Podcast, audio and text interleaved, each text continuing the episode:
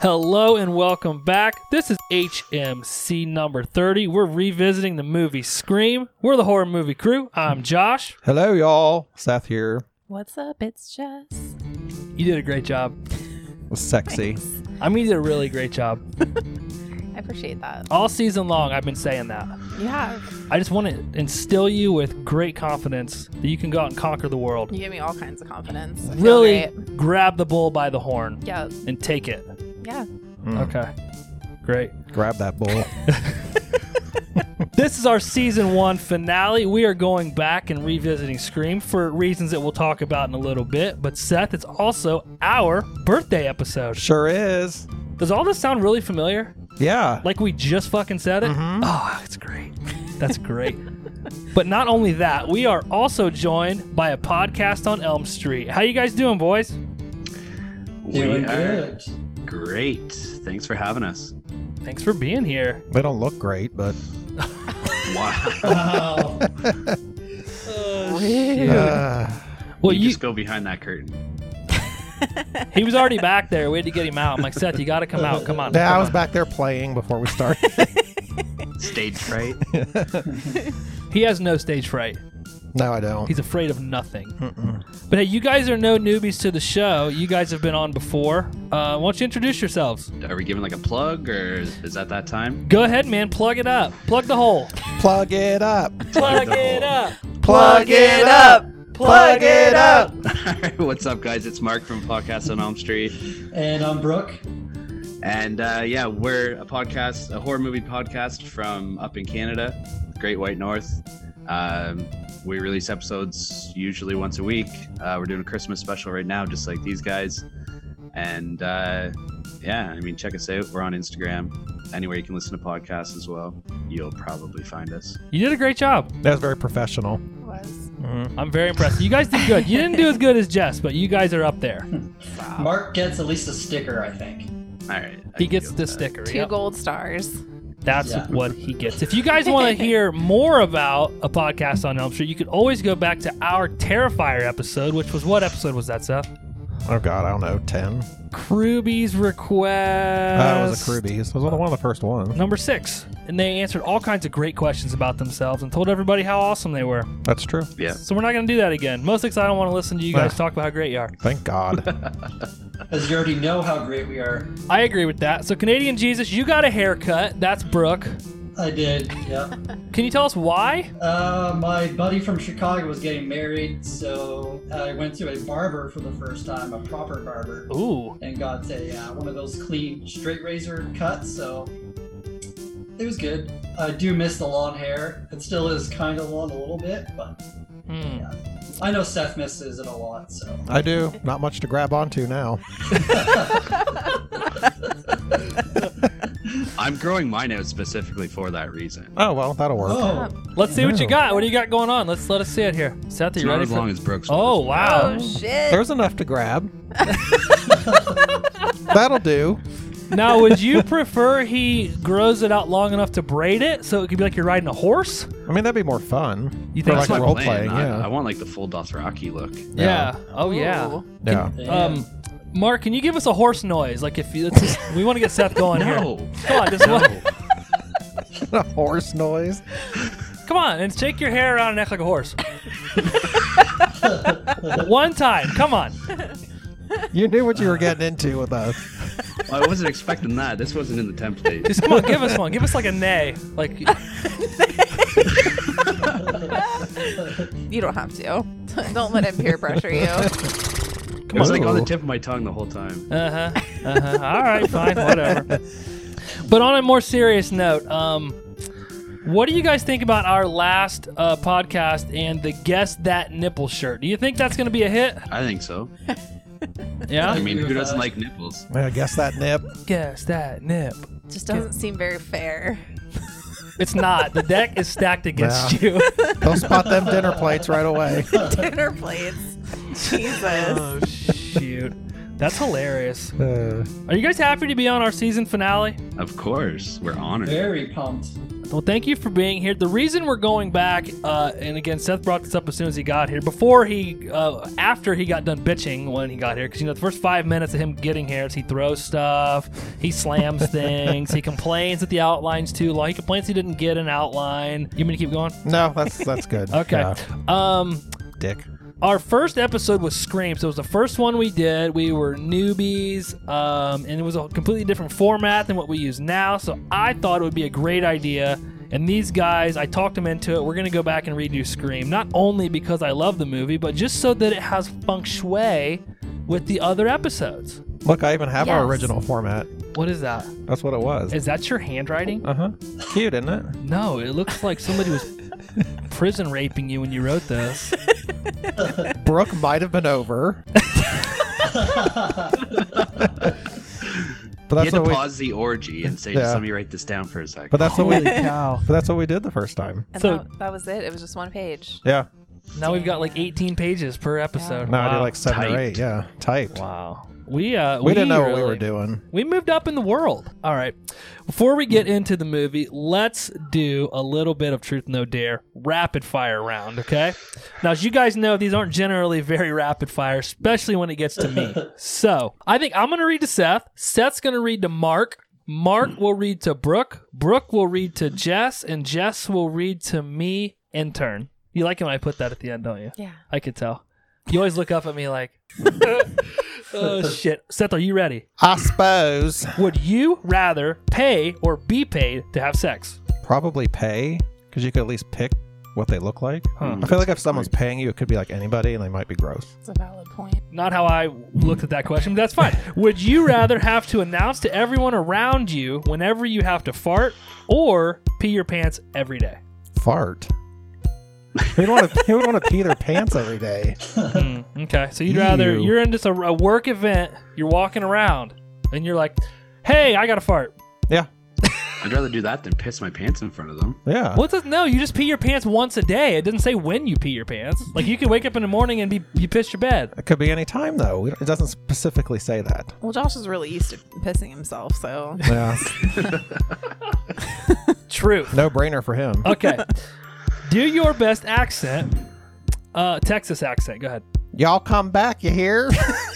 Okay, not don't bad. know. Not hit us with a New York accent. Oh, I don't even know how to do one. I don't know how to do New York. No, Uh uh but a cu- get a get you a cup of coffee. You know. That sounds Italian. Yeah, I'm an Which is New York. Italian and New Yorker. Eh? yeah. I don't think I can do one. Okay. Well, I guess everybody doesn't have to vote because he didn't do a second one. What a fucking what is this? This whole episode, Seth, is just. this is a good one. Would you rather fight 100 dick-sized horses or one horse-sized dick? The horse sized dick. I mean, that's a pretty obvious one for me. Could you imagine But why a am, I, little? why am I fighting it though? I don't know. It's a good question. Like, am I smacking it around? Like, what am I doing with it? Yeah, so you're in your living room. Listen, or what were you doing last night? You were watching Tina Turner videos or something? I was playing GTA last night. okay, You so must you're know. sitting there playing GTA, and all of a sudden, uh, he didn't make the horse noises like I needed, but Mark, yeah, so you start hearing that, and you're looking around. You're like, what the fuck was that? And you pause your game, and you get up, and you look out, and on your front lawn are a bunch of little horses Okay. and they're just like ready to fuck you up, okay? Little mean horses. Or you're sitting there playing GTA, you pause it and you turn around and there's just this big stallion of a dick. Just like floating in the air. No, it'd be like hopping around. I envision it you like you know those bouncy ball seats that people used to work out on? Like they, it, the dick could be bouncing around on the balls like that. Come, like coming at you. Yeah, I'd still rather play with that. is, is it a functioning dick? It depends on how you work it, I guess. I Okay. don't know. Yeah, I'll, I'll stick with that still. Okay. You're in a crowded room. Would you rather fart loudly and everyone laughs at you, or be the only one laughing obnoxiously when someone else farts? Fuck are these questions? Uh, I guess I'd rather fart loudly. Hmm. It's already Nate- happened at the gym. Yeah, we know. Fucking exertion fart. Name something that everyone looks stupid doing. I think most people look stupid dancing. Okay. Yeah. Would you rather have your breath smell like sewage or have your laugh sound like a queef? Oh, the queef laugh. Queef laugh.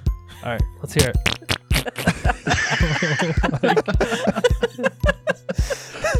it. Uh, what fictional character is amazing in their book or show or movie, but would be insufferable in person?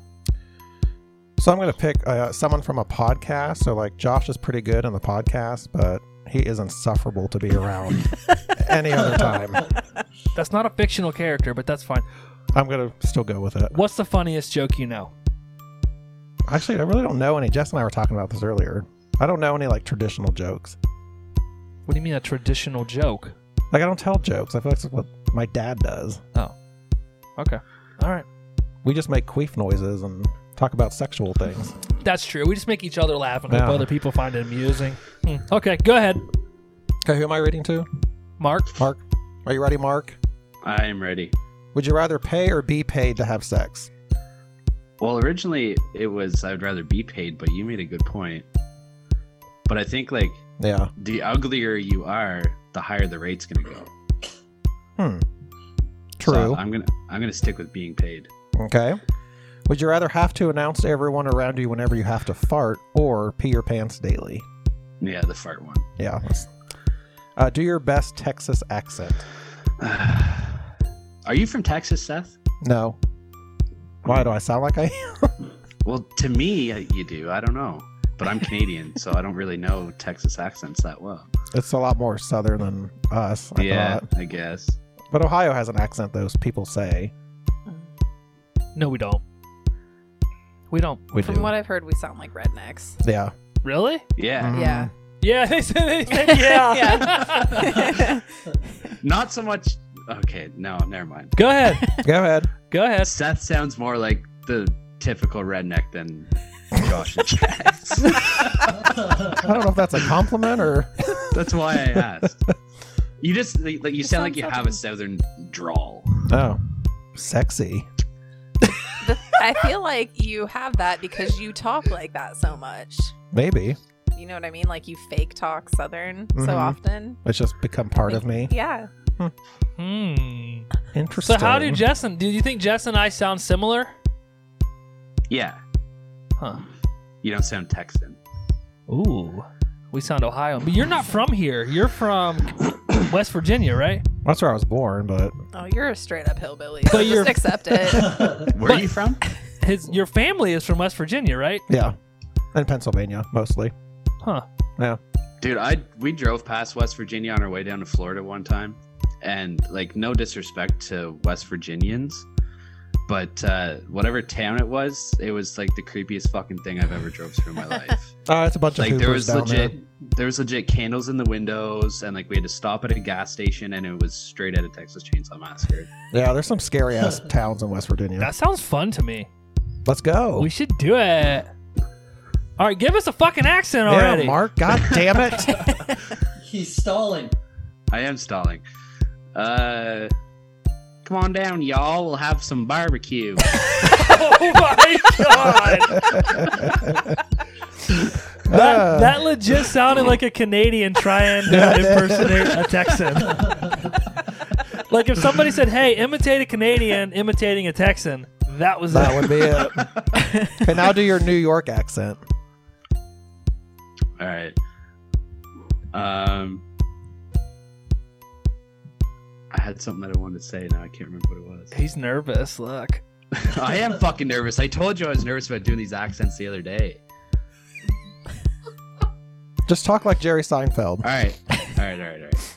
So I was walking across the street to get some coffee, and a taxi cab tried to run me over, and I said, "Hey, what the fuck you doing? I'm walking here." that was That's actually really pretty good. good. That was really good. That's pretty good, actually. I vote New York. Yeah. Perfect. Good job, Mark. Thank you. Thank you. Very good. Okay. Would you rather fight a 100 dick sized horses or one horse sized dick? Well, I fight a horse-sized dick every day, so I'm gonna go with that one. Hmm, Better grow that hair out fast. did you did you pick one? Uh, I'm gonna, go- yeah, I'm gonna stick with that. The one horse-sized dick. yeah, fun. Uh, you're in a crowded room. Would you rather fart loudly and everyone laugh at you, or be the only one laughing obnoxiously when someone else farts? I think I'd rather be the one farting. Yeah. Name something that everyone looks stupid doing. Uh, having an orgasm while they sneeze. Uh, I'm envisioning you guys doing that last week. I forgot about that topic. Uh, what's after that? Would you rather have your breath smell like sewage or have your laugh sound like a queef? Uh, I think the laugh, I guess, because like, like you'd be tasting sewage all the time if your breath smelled like it. Yeah. And the queef laugh would just be funny. Yeah. Not, r- dude. man, Probably not. Uh, what fictional character is amazing in their book, show, movie, but would be insufferable if you had to deal with them in mundane, everyday situations? Uh, I said Sheldon from The Big Bang Theory. Oh, that's a good one. Yeah, he'd be annoying. What's the funniest joke you know? Does it have to be a quick joke? Like, I have one of those story jokes. Those are the best jokes, but I don't know that I want to listen to a 15 minute joke, Mark. So, can you give us the cliff notes? No. um, I'm gonna take a page out of Seth's book. I don't. I don't really know. I'm not uh, privy to the dad jokes yet. I haven't upgraded yet. I feel like people don't tell jokes anymore like that. Yeah, probably Really? not. Bunch of boring ass people's. Why? Well, I mean, like comedians now are all about raunchy, grow. You know, Mm-hmm. it's not like Like us. two, you know, two Jews and somebody walk into a bar. I don't think you can say that. yes, you can. I don't think you can say that. I think you can. Okay, 1745. Gonna cut that out. anyway, All right, Mark, you will read to Brooke. Okay. Brooke, would you rather pay or be paid to have sex? I think I'd rather pay to have sex because then I can kind of like pick and choose who I want to have sex with. And I can like have them show me like certificate, like, okay, I got checked out by the doctor. I don't have any diseases or anything like that. here's my disease-free certification. Yeah, exactly. Uh, would you rather have to announce to everyone around you whenever you have to fart or pee your pants daily? um, I'll go with the fart because I already do that pretty much anyway. So Yuck. Like Jim Carrey in the elevator. It was Yeah. me. A liar, liar. Yeah, Yeah. Do your best Texas accent. howdy, y'all. How would you come down to the local watering hole, get yourself a nice sarsaparilla? sarsaparilla. Sarsaparilla. Oh. I'll vote for that one just because of sarsaparilla. So if I couldn't see you, I would imagine you were you would be like if we're driving through Texas going to see Skennard, you'd be like the little old weird dude at the gas station. Like we pull in to get gas and, and there he is. I could see that. That's the voice I heard. It was like the Texas version of Herbert the pervert. Oh, yeah. All right, your best New York accent. All right. How you doing? You want to come down to this local pizza shop, get yourself a nice slice?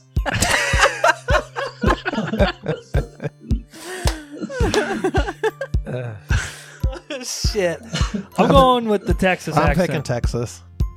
Uh, yeah, I'm taking saying Texas. Yeah. Would you rather fight 100 dick-sized horses or one horse-sized dick? I would go with the 100 dick size horses. So I feel like if I was fighting the giant horse sized dick, like if it just like decided to piss on me, it'd be like one hell of a stream coming out of that thing. Jesus Christ. Be a big old golden shower, golden waterfall. Like one of those like fire hoses they have in prisons just fucking spray you down. You picked it for the exact opposite reason Seth wanted it. He's hoping that he gets that prison sized golden shower. That'd be fun. I mean, I assume that's why you were like, is it fully operational? I was thinking more of other fluids, but you know, Oh. Okay. oh shit. You old jizz shower. yeah. See, Mark knows. Just shower. Okay. What did what uh, what did Josh call it? Cum crumbs. Come One on. hell of a cum crumbles. That'd be a lot of crumbles. That'd be your whole. You'd look like the fucking uh, Night King in the fucking walk or uh, Oh no. uh, Game of Thrones, dude. You'd just be like, One of the White Walkers. encased in cum crumbles. Yep. yeah. He'd be like walking around licking his lips. Crumble boy. Ew. You've crossed the line. It's inappropriate. It looked like hard tack candy. like, what you munching on? it's Ew. got like a, you know, just gnawing on it. now I kind of want some hardtack. Grow up. Uh, sorry, in the merch store right now, 35% off. Get your $10, $9.99 if before Christmas. Cum Crumbles Hard Tack Candy. yep. Straight out of a horse sized dick. Yep. Oh. No? Get them while the getting's good. the kitten's good. Oh fuck. All right. Brooke, you're in a crowded room. Would you rather fart loudly and everyone laughs at you, or be the only one laughing obnoxiously while someone else farts? Uh, I'll go with the uh, farting and everyone laughing at you. All right. Name something that everyone looks stupid doing. I'm gonna go with uh, getting happy birthday sun to you. Oh shit, that's a good one. Oh, that's true. Everyone always looks very Worse. uncomfortable. Mm-hmm. Yeah. Yeah. Not me, the dude. I, worst thing. I get into it. I'm like, yeah, yeah, yeah. It's my birthday. It's my it's my birthday. Sing it, sing it, sing it, sing it. Of course you do. Yeah. Yeah, What are you gonna do? Josh asks to stand on the table. Yeah. Yeah. Yeah, they're like, okay, we're gonna summon. Do you, do you want me to get on the table? Should I, should I get on the table? He does a strip tease to it. Take off my shirt. These thunder nips cannot be. Harnessed. Yes. All right. Uh, would you rather have your breath smell like sewage or have your laugh sound like a queef? Uh, the laugh sounded like a queef. I can't stand bad breath, so Mm. easy one. All right.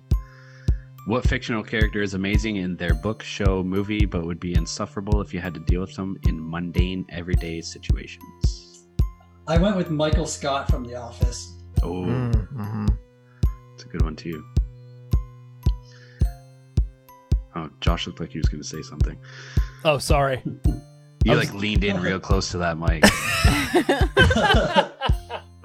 Uh, I was just smelling it. Oh, okay. Uh, Brooke, what's the funniest joke you know? Um, which of the great seas is my favorite? The Great. pussy. Oh my god. Did you look that up? Uh, no, I didn't. I Okay. swear to God. All right. Great job. You did a great job. I gotta say, the uh, Texas Herbert the Pervert accent was spot on. Thank you, my friend. Thank you. Sarsaparilla. All right, Brooke, you'll read to Jess. All right, Jess. Would you rather pay or be paid to have sex? Um, I think I'd rather be paid. How much? Um, top dollar. I don't know. I guess Like it would depend. 15 an hour or what? Oh, it's hourly. No, I don't. I don't think it's hourly. Don't, don't sell yourself short. I'm looking for more of a You're not salary. making a lot of money. Salary type thing? Looking for a salary position? Would you rather have to announce to everyone around you whenever you have to fart or pee your pants daily? I would much rather announce that I have to fart. really? Yeah, I don't. I don't want to pee my What is pants with you every and wanting day. to like pee your pants? like, why would anybody want to do that? I just enjoy the warm flow. He likes the sensation. Okay. Peeing my pants right now. Peeing your pants is cool. Josh pees in the pool whenever it's too cold. I could see that. Peeing in a hot tub yesterday. I don't Yeah. care. That's disgusting. Huh? Well, don't get in. All right, Jess, let's hear your best Texas accent. Mm. He's pitching a hissy fit. Bless his heart. Oh, that was That good. was good. That was pretty good. Damn. All right, now do your best New York accent. Mm. My name's Mikey Mike. My dutta's my my dutta. My brother's Donnie. I don't know. I don't know why I always go right to the Wahlberg brothers. They're from Boston. Yeah. Are they? Yeah. Yeah. Oh, I thought they were from Brooklyn. All those East Coast people sound the same. It's I because guess you so. love my Marky Mark or my Donnie Wahlberg impersonation. I do. But we don't need to hear it now. Would you rather fight 100 dick-sized horses or one horse-sized dick? I think probably 100 dick sized horses. Lame. I don't want to deal with that big thing. You're in a crowded room. Would you rather fart loudly and everyone laughs at you, or be the only one laughing obnoxiously when someone else farts? I'm Um, probably the only one laughing obnoxiously, which honestly, in my case, has happened several times. I laugh at inappropriate situations, so I'm just used to it. It's fine. Name something that everyone looks stupid doing. Um, I said brushing their teeth, especially Seth. How big is your toothbrush? Big. Is it? Yeah. It's like this big fucking like. It looks like a pop can, but it's got like little bristles on it. Mhm. Okay. Yeah, I got to you know, I got to keep the jaw stretched and you know, oh, oh my god. Would you rather have your breath smell like sewage or have your laugh sound like a queef? Uh, laugh sound like a queef. For sure. What fictional character is amazing in their book, show, movie, but would be insufferable if you had to deal with them in mundane, everyday situations? Um, I said Dexter Morgan because as much as I like his character, I don't know that I would actually want to hang around with a serial killer vigilante all the time. That's a good one. mm, Plus, he's fucking kind of kind of weird. He's very weird. Yeah. Yeah, he is weird. What's the funniest joke you know? Uh, I- I'll just do a. It's not the funniest one that I know, but it's like a cheesy one. How does a rabbi make coffee? How He brews it. he brews it. Wow. Ah, good one. Uh, Yup. That was a good one. Your turn. Oh yes, hit me with it. Would you rather pay or be paid to have sex? Be paid because I'm getting that top dollar munch. You know what I mean? no, you're Yeah. not. Mhm. Mhm. Would you rather have to announce to everyone around you whether you have to fart or pee your pants daily? I'd rather pee my pants once a day than have to announce to everybody every time I have to fart. Okay. He's peeing his pants. I'm just saying that'd be awkward. Be funny. Do your best Texas accent. Hmm. What you want to be married to me for anyhow? So I can kiss you anytime I want. Do your best New York accent. You ready for it? I'm ready. It's gonna be Boston-esque. hey, it's me, Donnie Wahlberg here. You know, Marky Mark's brother. God. I'm just out here making movies. I'm getting cut up in Saw, and I'm out here doing things with puppets and dead silence. You know what I mean? Good thing I found that boat. Hit me up on Instagram at Donnie Wahlberg underscore Marky Mark's brother. All right. Wow. Well, that one obviously gets my vote. Oh, you know what are you gonna do? Would you rather fight 100 dick-sized horses or one horse-sized dick? I think I would rather fight um, 100 dick-sized horses because I'm guessing they're probably going off of the average length of a male penis, which is like four inches. So I would just run around and stomp on them, the little horses. Yeah. Yeah. You're in a crowded room. Would you rather fart loudly and everyone laughs at you, or be the only one laughing obnoxiously when someone else farts? Like you, I am generally the only one laughing obnoxiously at a lot of things, so that's gonna happen anyway. So Yeah. if you guys are ever around me and we're in a big room and you fart, I'm gonna fucking laugh. I'm sorry. not only laugh, he will draw attention to it. Yep. yeah, oh yeah. Have you guys ever heard about Seth's farting uh, experience at the gym? Uh, yeah, you mentioned it. Yeah. in We one of talked your about it episodes. before. a long yeah, time ago. imagine you know you're getting a nice workout in, you're there with your buddy, and all of a sudden just somebody shits their pants in the whole room, and everybody keys in on you two. You still don't have to stand up and say, "Did you just shit your pants?" Uh, Yes, I did. anyway, Name something that everyone looks stupid doing. Um, I'm guessing probably giving oral sex. Oh yeah. yeah, that's probably true. I'm just guessing. I don't know. I'd imagine it's probably why you do that with the lights off. But go ahead. Would you rather have your breath smell like sewage or have your laugh sound like a queef? Give me the queef because I can't stand bad breath. Do it, Seth.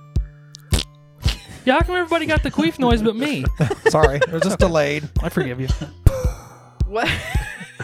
It's a nursing home queef. What fictional character is amazing in their book, show, or movie, but would be insufferable if you had to deal with them in mundane, everyday situations? I said Jon Snow because while I love Jon Snow in Game of Thrones, he's got to be the most negative, fucking whiny person you could possibly be around. So I went with Jon Snow.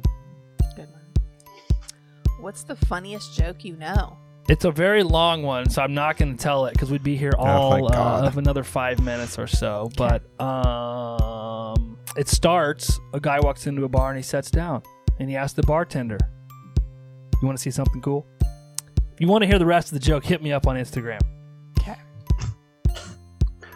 I thought you were just gonna keep rolling with it right there.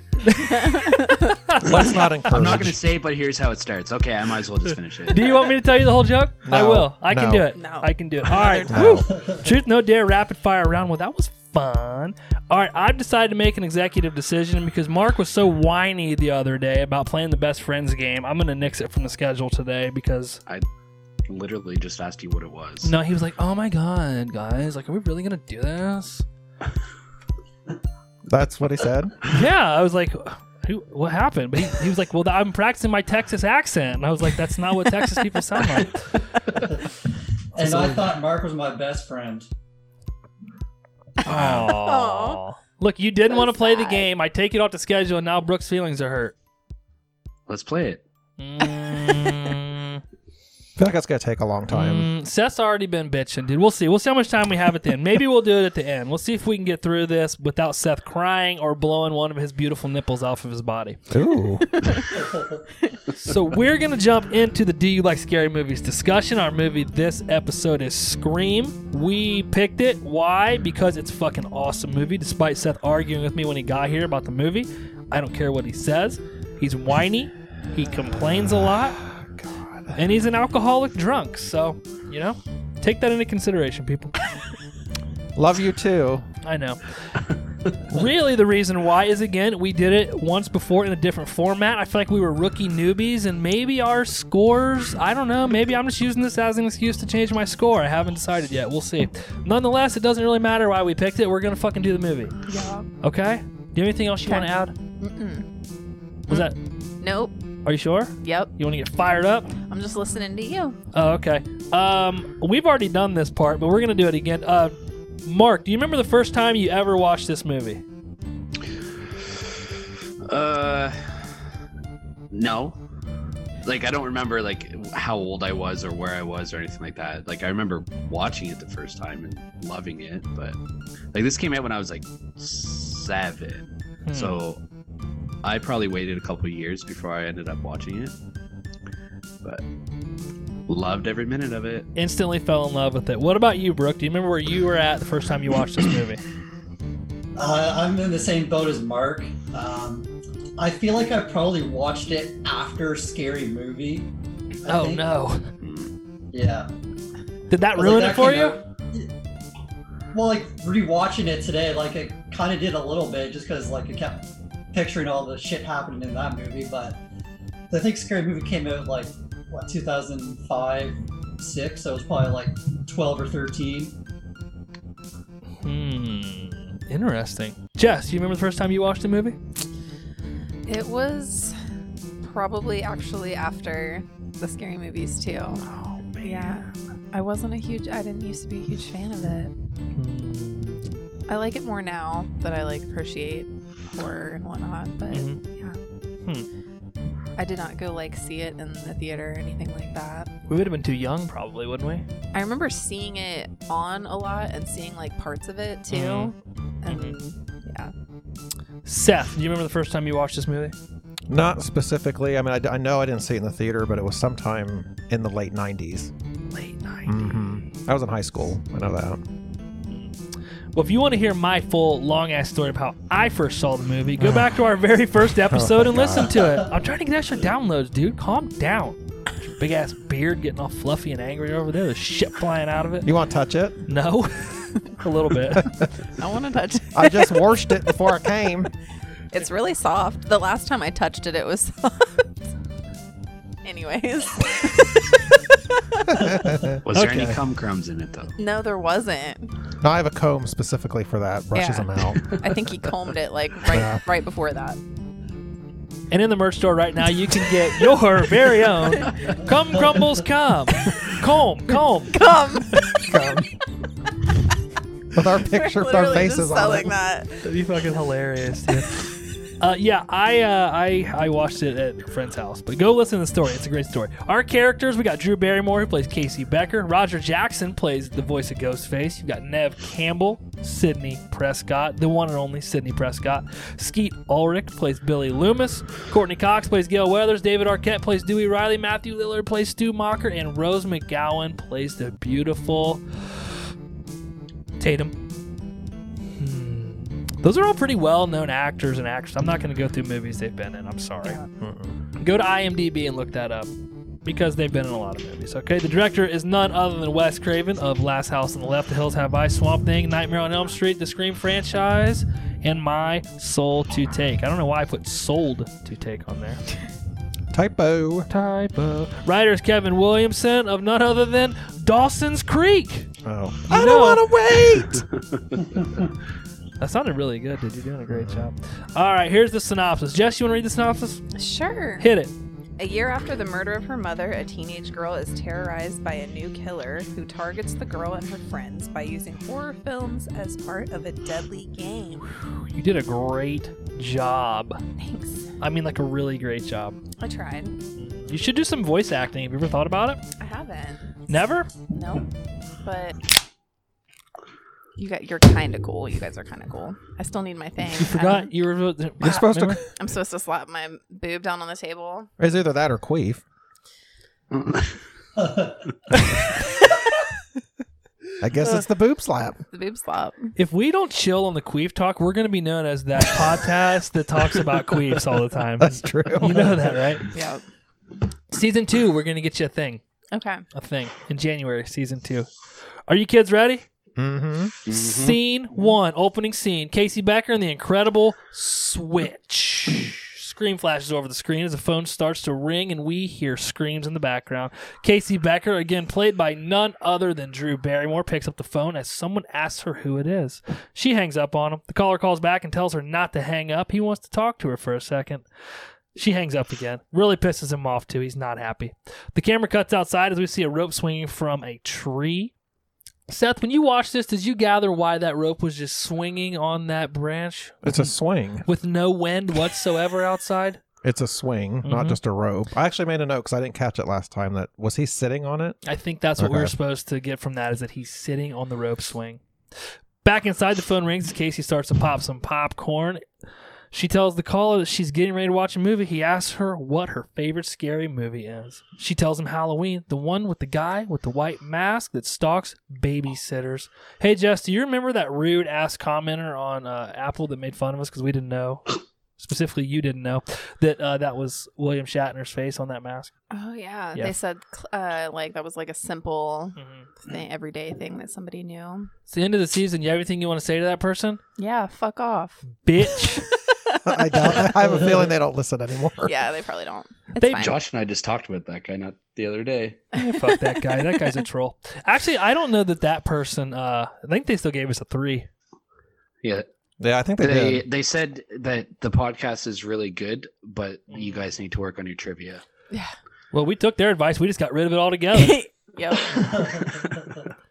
They banter back and forth about Freddy Krueger, her boyfriend, and what her name is. She asks why he wants to know her name, and he says, I want to know who I'm looking at.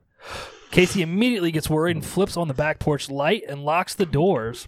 She tells the caller she has to go, and uh, he yells, Don't hang up on me. Again, he's getting pretty frustrated with her. He calls back very angry, and she hangs up on him again. The caller calls back and goes, Listen, you little asshole. And she, he replies, No, you listen, you little bitch. If you hang up on me again, I'll gut you like a fish. You understand? Yeah. Like, would you keep answering the phone though? Wouldn't you just like not answer it? That was my At this big point- thing. I was like, come Mm. on, stop. I mean, So I don't. Just- Go ahead. she's she's trying to call 911, but it keeps calling back on the phone, so she can't dial out. Mm-hmm. I don't know that I would take it that seriously, honestly. Would Like- you? Probably not. I don't know. Maybe But also, I, I think- feel like I wouldn't even be answering it because I right. don't answer like numbers I don't know. So I would just be like, nope. Mm. Okay. I think I that don't know. final line, I would take that a little bit serious. Yeah, Yeah, because if you're like in high Mm-hmm. school, it'd probably be scary. that's true. I guess She's I home don't alone. know. She lives out in buttfuck nowhere That's true. Probably in Texas somewhere. And they need some damn curtains. or like- West Virginia. or West Virginia. I but that drove me nuts that like all these windows are just there. Like with know. no curtains. yeah, like she can't really hide. Do your parents have curtains on all their doors like that? Mm-hmm. Do they? Hmm. Interesting. He tells her it's a game and calls her Blondie. Now she knows he can definitely see her. She takes off running through the house, locking more doors. She tells him she's going to call the police. He tells her they'll never make it in time. She asks him what he wants. He tells her that he wants to see what her insides look like. The doorbell rings and, he, and she yells, Who's there? The caller tells her, You should never ask who's there. Don't you watch scary movies? Casey tells him that her boyfriend will be there in a minute. He's big, he plays football, and he'll kick your ass. Steve. You liked that part, didn't you? No. I envisioned you mocking her when she was saying that today when I watched it. No? No. Okay. The caller asks if her boyfriend's name is Steve and tells her to turn on the lights. Outside to the patio doors, Casey finds Steve tied up to a chair with the duct tape over his mouth. The caller tells her that they're going to play a game. He asks a question. If she gets it right, Steve lives. The category is movie trivia. He asks her the name of the killer in Halloween and gives her some hints. She replies Michael, and the caller screams, Yes! Next question, same category. Name the killer from Friday the 13th. Casey jumps up and yells, Jason, Jason, Jason! This is also a trivia question we got wrong, by the way. Uh, he tells her no, sorry, as Casey gets shitty with him, that she's seen that goddamn movie 20 times. The caller Clearly tells her. not. No, Yeah, clearly, clearly not. she hasn't. Caller tells her that she should remember Mrs. Voorhees as the original killer. Jason didn't show up until the sequel. So what do you think would happen if she gotten it right? Oh, they were definitely going to kill her regardless. Yeah. Do you think? Do you think they would just keep asking questions till she got one wrong, or just Oh, I didn't think about that. or just kill her? Um, I think they were probably going to kill her regardless. Mm, They- Yeah. they would have killed her regardless, but they probably would have continued to mess with her. I think you're right. No. Yeah, like if that was Anthony from Porcelain Peak, he would have been there all night answering questions. Oh yeah, for Oh, yeah. sure. We're not doing that again.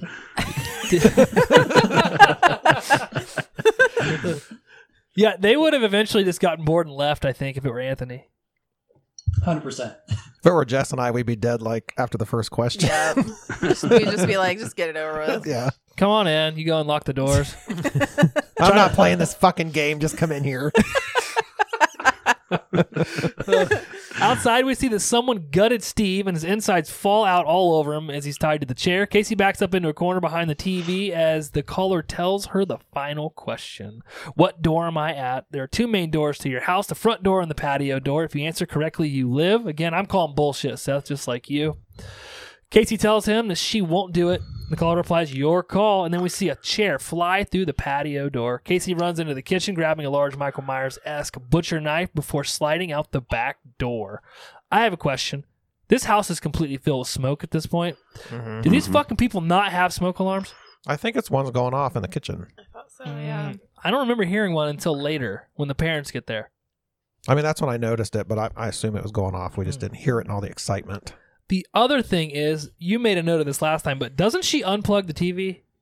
Yes. hmm yeah. He unplugged something, it looked like. And it May- didn't- maybe it's a, Something maybe still it's a plugged The in. light. lamp. I think maybe it's a lamp. Yeah. Okay. Yeah. Even though every other light in the house is on, so it really doesn't matter. little silly, little silly.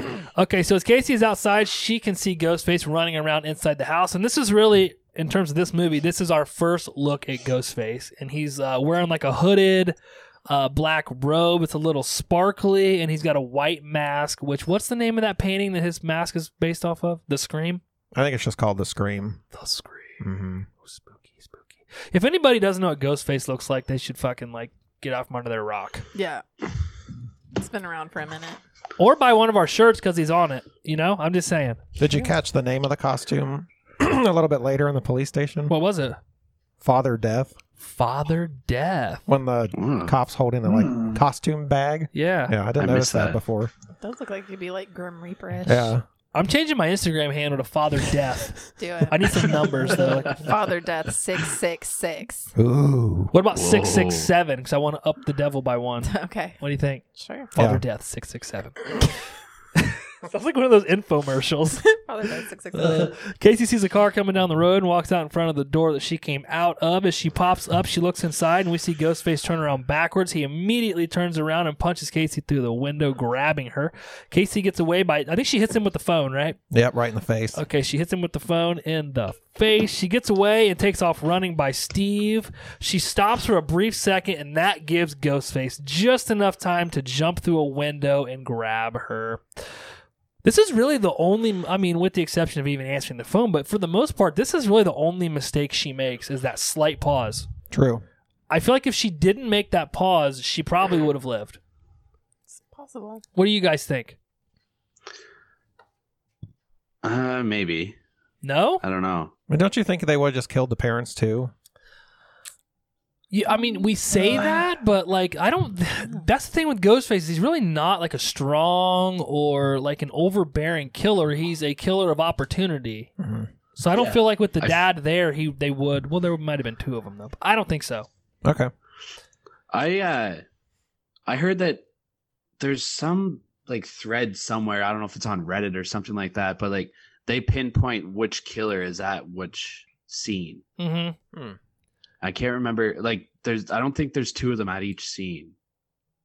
Uh, I've yeah, I've read that one. I think this is the only one where they're both there because I think one of them is talking to her on the phone, and the other one is Oh, after her. maybe. But in all the other ones, it's just one, I believe, except for the very end. But yeah, Yeah, I think there has to Yeah, be two makes because sense. like before she runs, like Ghostface is in the kitchen, and then all of a sudden he gets her.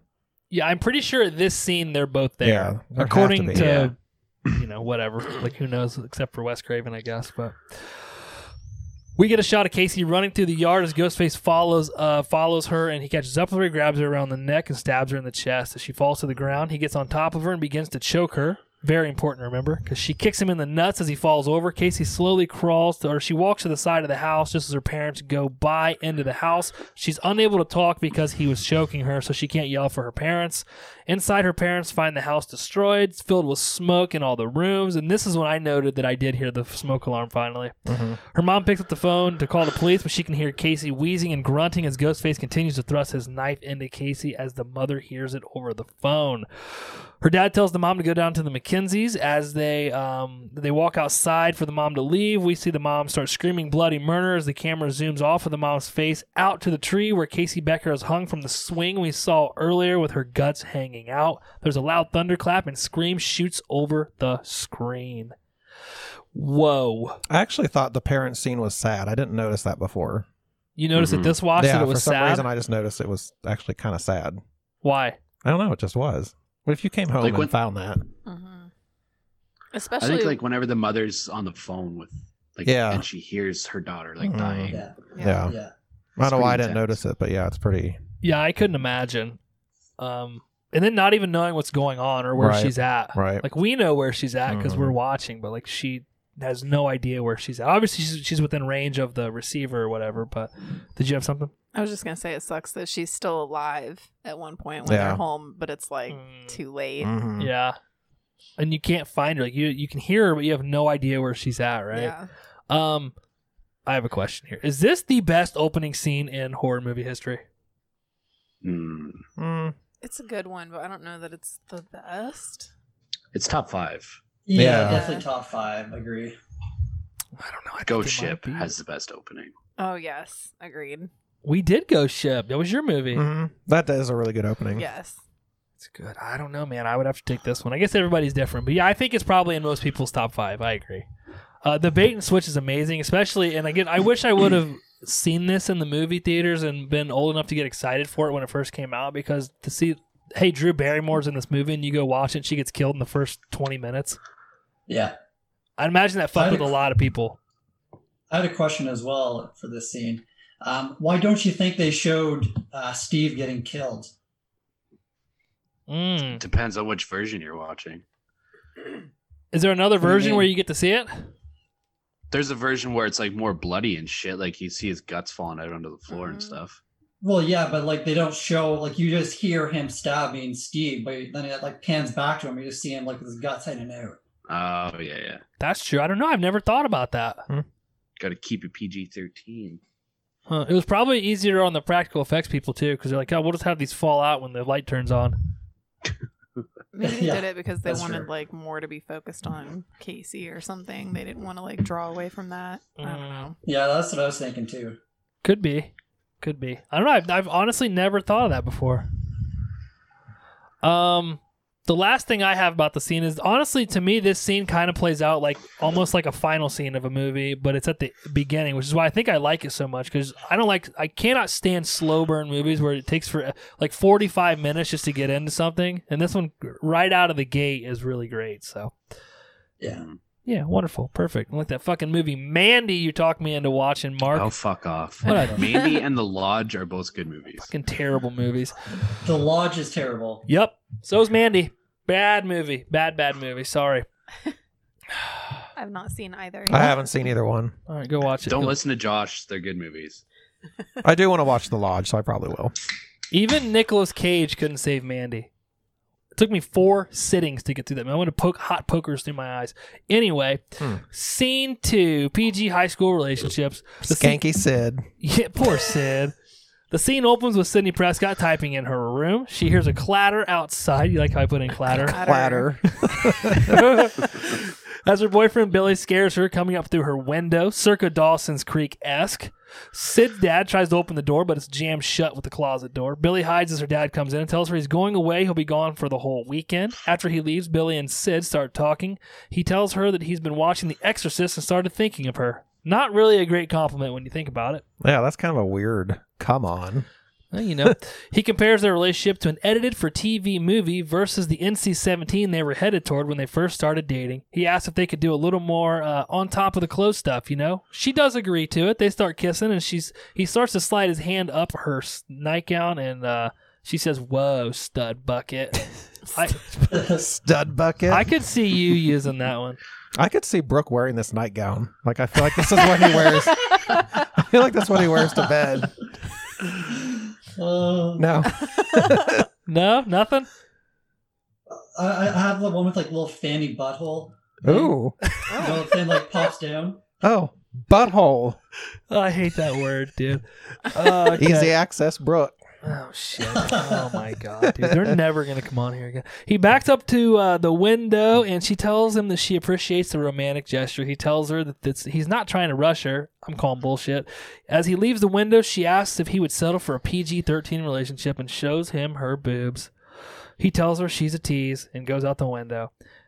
Can we all agree she's kind of a cock tease? If they've been dating Yeah. for a year or over a Yeah. year, this is all they've done. Over a year. I'll agree to that. But Yeah. also, he's kind of a douche. True. Yeah. She's Why do waiting you for feel that marriage, way? Guys. Just like his whole his attitude, like the whole time. He's a Mm. bad He's boy. just- I don't even so much get that. I feel like he's like condescending and Mm-hmm. I don't know. He's kind of a fucking jerk. And she even like locks her door, like moves the door in front of the other door so her dad can't get in. Yeah. Like she definitely wants you know to get it. Uh, This She's- is true. She wants some of that D. so you agree she's kind of a, a dick tease, but Yes. at the same time, he's kind of a dick. Yeah. Hmm. Did you feel that way before, or just this viewing that you didn't really like Billy in this Mm, scene? I kind of felt that way before. Okay. Like I like him. I like the actor a lot, but yeah, his character is he's kind of an ass. hmm Well, I have a note later, um, but he's almost like two different people. He's like one person around Sydney, and then when he's around, not when she's not around, he's completely different. Mhm. I agree. Which I honestly didn't pick up until probably the last couple times I've watched it. hmm Did you notice what song was playing in the background of this scene? What was it? Don't Fear the Reaper. Oh, really? Yeah. Mm-hmm. It's like a Interesting. weird Hmm. uh version of it, but yeah. It's not the orig- the original. It's the different. Yeah, one? I don't think it is. Intriguing. I just thought that was, I never caught that before. That's a good catch. Mm. So one of your Rob Zombie movies too. It is. 'cause I One, remember us talking about it. one of the Halloween I think movies. it's yeah. the other Halloween. I think it's the first Halloween.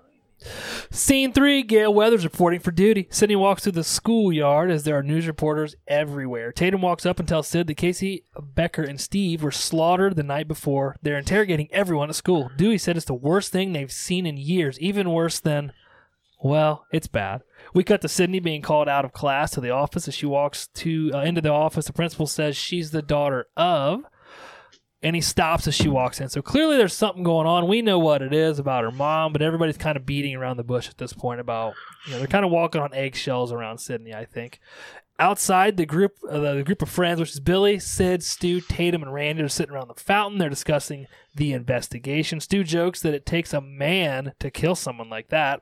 Sid asks how you gut someone. Stu explains you slice them from the groin to the sternum, and then Billy, like, what's he call it? What? Like he calls it something else, but I forget. But Stu It's and called Billy, tact, as Yeah, that's, That's what it. it is. like, clearly these two are fucking off a little bit. Mm-hmm. But I don't know that anybody catches that on the first watch. But so they continue to joke back and forth about who the killer is, accusing each other. As they go back and forth making murder jokes, Sid gets upset and walks off as Billy looks annoyed at Stu. Um, do you think this is honestly how kids would react to this kind of thing happening at their school? I don't think so. They seem a little No, I nonchalant. don't think so. See, I'm I'm on the contrary of that. I think like because it's high school, so it's like fucking Gossip Central. I Yeah, so agree. So I feel I, f- I feel like they portrayed it really well, just given the fact like she wasn't one of their friends' circles. She was just like a girl that sat near them in class and shit like that. So it was just like gossiping the whole time. That's what I I, thought it was got. funny. I thought it was funny whenever Tatum was telling Sydney about like, oh yeah, they're interviewing teachers, students, and even terrorists. I'm like, I don't think terrorists would be doing this. right? I agree with you. I think that this is exactly how kids would react, especially if it wasn't a close friend to them, it was somebody they knew. But in this scene, we also find out that Stu and Casey had dated and had some history, which I think Mhm. is important to the storyline later. But um, yeah, so I think a couple things here. One is they were kind of introducing Randy as the comic relief. I know you don't like Randy, but um, correct? I'm not a fan. Okay, did you like him any more this viewing? No. No, still don't like Randy. Mm-mm. Do you like Randy? No. Oh wow, I'm the only one that likes Randy. I like Didn't you Randy. fucking say I, I, was? like Randy as Randy? well. I can't remember. Yeah, I think we You did say mean- you were Randy. Probably because you're like cutting jokes all the time and whatnot. Brooke, did you say you don't like Randy either? No, I like Randy. Oh. We both like Randy. Ew. three to two, three to two. um, also, during the scene, whenever Principal is like talking to Sydney, he like grabs her like face in a really like weird sexual way. Yes, totally does. We I watched it this morning with my wife, and she was like, "Did he?" We actually rewound it. She was like, "Did he grab her face?" I was like, "I don't, I don't, I don't think so." And we were, we did, and sure enough, he like massages like under her chin. I guess I didn't notice That's that. weird. Huh. It's really fucking weird. But yeah, I didn't even notice. Abby called it out. Um, anything else on that scene you guys want to talk about before we move on? Okay, beautiful. No, I don't think so. Hmm. Scene four. Hello, Sydney. We see Sid get off of a school bus at her house, and inside, she's talking to Tatum on the phone about staying at her house. Tatum tells her that she'll grab some movies and pick her up at seven since Sid's dad is out of town. Similar to my comment last time, Sid is way too fucking old to be riding the school bus. Yeah. She looks ridiculous getting off of this thing. Yes, agreed. She's like she's 28 getting off of Yes. the Yeah, it school bus. looks, just looks so And dumb. us. Uh, dude, so funny. Um, but I have another question. What is her? Does it ever say what her dad does? Because I need to get a No, new I- fucking job. House is ridiculous. Dude, they are balling. Mhm. He's clearly some kind of traveling something. I travel. Salesman. You see where I live. I Mm-hmm. Vacuum, don't have all vacuum that salesman. going on. Ooh, what if he was Traveling vacuum salesman? uh, Neil Prescott, inventor of the Hoover?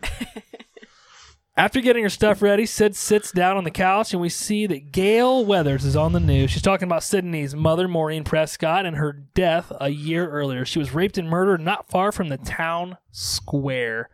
Um, and I honestly, until this viewing, I never really thought about this, but it was less than a year that her mom got murdered and killed right there. Like, that's really not that much time. Mm-mm. No. No. Like, I No. never really thought that until watching it the last couple of times. I was like, wow, that really, for a high school kid to process and deal with that, that's really not that much time. Mm-mm. No.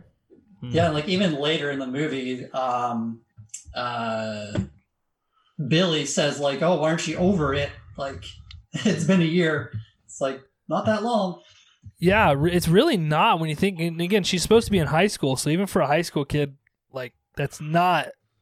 I w- I couldn't imagine, especially with the way that she was killed, right? And having to go through a Mhm. trial, Yeah. and we find out she was like the key witness in prosecuting Cotton Weary. Like that's a lot to go through in less than a year. So yeah.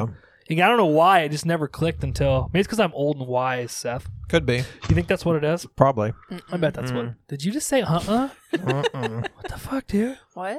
she was negating the wise part. Oh, that's fine. I don't care. Sydney shuts off the TV and lays down on the couch, falling asleep. Um, the clock shows 5:45 p.m. The sun goes down, and we see that the clock now says 7:15 p.m. As the phone rings and wakes Sydney up. Tatum tells her she's got to hit the movie store and grab some movies. She'll be over. Don't worry though. Casey and Steve didn't bite it until what much after 10 o'clock. I like her Tom Cruise comment in this. Ooh, go ahead and hit us. She's with it. like, if you pause it in the right place, you can see his penis. Is that true? I don't know. I don't. I forget what I movie it caught was. that. Yeah. Sounds like something you would say. I know. Seth. I was like, I'm kind of Tatum in the, the sweaty one, So you think you're Sorry, Tatum? one. kind of. Okay. Who would you be? Would you be Nev Campbell? You think? Mm, I don't know if I'm as like naive as she is, Yeah, I don't feel like you're as like dumb. but maybe. high school if- you? I guess for high school me, yeah, You'd be uh, So- Sydney. yeah, probably. we know who Josh would be. I'm Randy. yeah, Damn it, man. That sucks. So that means Brooke and I are Stu and what's his face? Billy? Really? Stu and Billy. I don't know. Uh, maybe. I kind of feel like I'd be Billy. I could see that too. You think? Mm. Mm. Yeah, because you're fucked Uh, up. Yeah. Yeah, Is wrong with you today? I'm just saying. You said you wanted to cut off Seth's limbs and see him flop around on the ground. Is all. yeah. So yeah, you could be Billy. That's fair. That's fair. Um, as they hang up, the phone rings again, and we hear Ghostface voice. Uh, the phone rings. She answers. We hear Ghostface voice. He says, "Hello, Sydney." She asks who it is, and he says, "You tell me." Scary night with the murders and all. It's like it's right out of a horror movie. Do you like scary movies? What's your favorite scary movie? She jokes with him about sh his sexy voice. He does kind of have a sexy voice, Seth. I feel like this is one of those hotlines you call. no, I've never called one, so I don't know. What's the point of watching a scary movie? They're all the same. Some big breasted woman running up the stairs when she should be running out the front door. Really, it's insulting. She jokes about him being Randy, and he tells her that he is, in fact, not Randy. Oh boy, the question isn't who am I, the question is where am I. He tells her that he's on her front porch. She turns on the light and walks on the front porch, calling his bluff. She walks out on the front porch, and we hear birds chirping and wind chimes. Are there birds that late at night chirping? I feel like there would not be. I didn't hear that. I thought I heard an owl, and Was it an owl? Fuck off, Seth. Nonetheless, nonetheless, there's no one outside. She asks where he's at, and he says, "I'm right here." She walks around the porch looking, but finding no one. She laughs and asks if he can see her now, as she's sticking her finger in her nose. He does say, "Uh huh." I don't know if you guys noticed that, but she tells him, "Nice try." Oh boy, Here he goes. He's getting mad again. He screams, If you hang up on me, you'll die just like your mother. Do you want to die, Sid? Your mother sure didn't. She says, Fuck you, you creep, and goes in the house, locking the door. Suddenly, behind her, Ghostface comes out of the closet and tackles her. Ooh, are you, did it get you? no, No, no jump scare yet. no, I don't. I really didn't have any in this because I've seen it so many times. This made me hurt. He like grabs her by the hair and slams her fucking head on the floor. As he raises the knife to stab her in the chest, she kicks him in the stomach. She runs up the stairs, just like she said. She tried the front door though first. Yeah, okay, explain that to me. How was it locked that she couldn't get it open? It's those chain things where it has to be shut That's for right. you to undo it, and she Yeah. just like was panicking and didn't do it fast enough. She makes the comment about the big-breasted woman running Mm-hmm. upstairs, and then she becomes that. Yeah, She runs upstairs into her room. She uses the closet again, like we saw earlier, to lock the door so the door can't be opened all the way. The phone line's dead, so she calls the police from her computer. She notices that Ghostface is gone, and just then Billy shows up, coming through her window like he did earlier. They're hugging, and as he's hugging her, his cell phone drops out of his pocket. He tells her to wait as she runs downstairs and opens the front door to find Dewey holding the Ghostface mask in the air. They both Oh my scream god. hilariously. When Dewey screams, it's so funny. We see Billy being arrested and Dewey reading him his rights. Billy begs them to call his dad. As they put him in the back of the cop car, Billy is yelling for Sydney. As the cop car pulls off, Tatum runs up and talks to. Uh, she talks to Sid. They walk over um, out of the back of the ambulance. She gets in Dewey's car and they take off. Um, as they're leaving, though, Gail Weathers shows up and starts asking questions. She starts talking to Tatum, and Tatum gets in her car and pulls off. Um, she tells Gail she's a real pain in the ass. As Tatum pulls off, Gail's camera guy shows up and asks where she's going. In typical Gail fashion, she replies, Kenny, I know you're about 50 pounds overweight, but when I say hurry, please interpret that as move your fat, tub of lard ass now. I also like uh, his response. She's like, Jesus, get the camera. And he's like, My name's not Jesus. But Like, yours no wonder why is, she hates this guy. why does she hate him? I'm saying no wonder why she hates him. Oh, for sure. He Yeah. sucks. Let's be honest. um, okay, so I think my natural reaction would be to think someone who would call like this again, like I talked about earlier. I'm not going to spend a lot of time on it, but is that they're joking?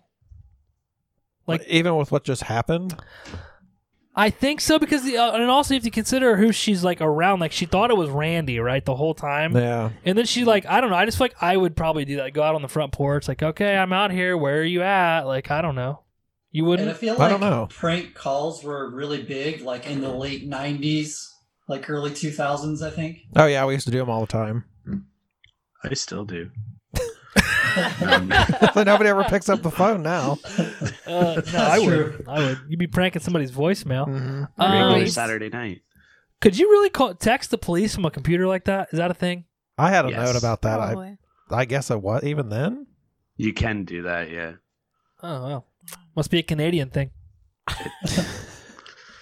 so at this point, and I don't know if anybody remembers, but at this point in the movie, on your first watch of this, did you think Billy was the killer just because his cell phone dropped out of his pocket? Yes. Yeah, Really, the whole time Mhm. you're like, "Yep, this is the guy." Mhm. and because he's weird. He's like so I got a weird suspicious, vibe yeah. from him. He's a weird dude. And he acts really weird forward from this. Like Yeah. anytime they interact.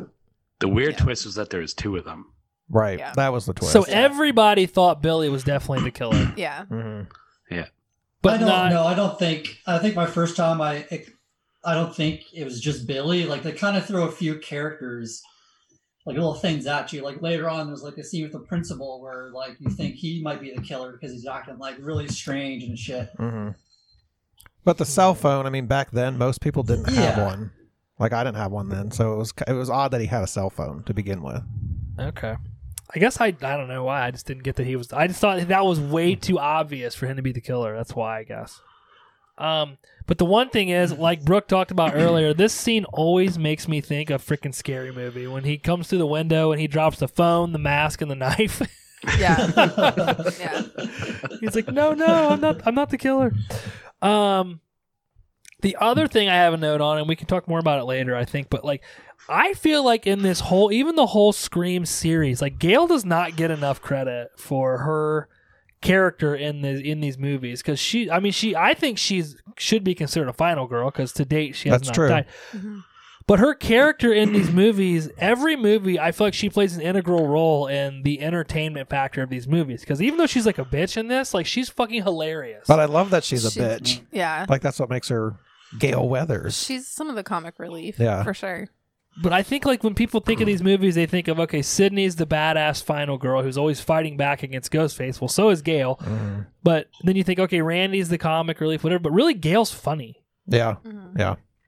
Okay, Well, Any- Gail's the one who kills Billy too, is she not? she is. Mhm. Uh, well, technically Yeah. Sydney is, but she's the one that saves Sydney, and then Sydney kills him. But yes, Right. Yeah. way to if it spoil was the real whole life, movie. he would have been dead. Oh, for sure. Well, so would Randy, though, right? True. But okay. Or at least not up moving around. But we'll get to that. Scene five Mama told you to treat me like a man of the law.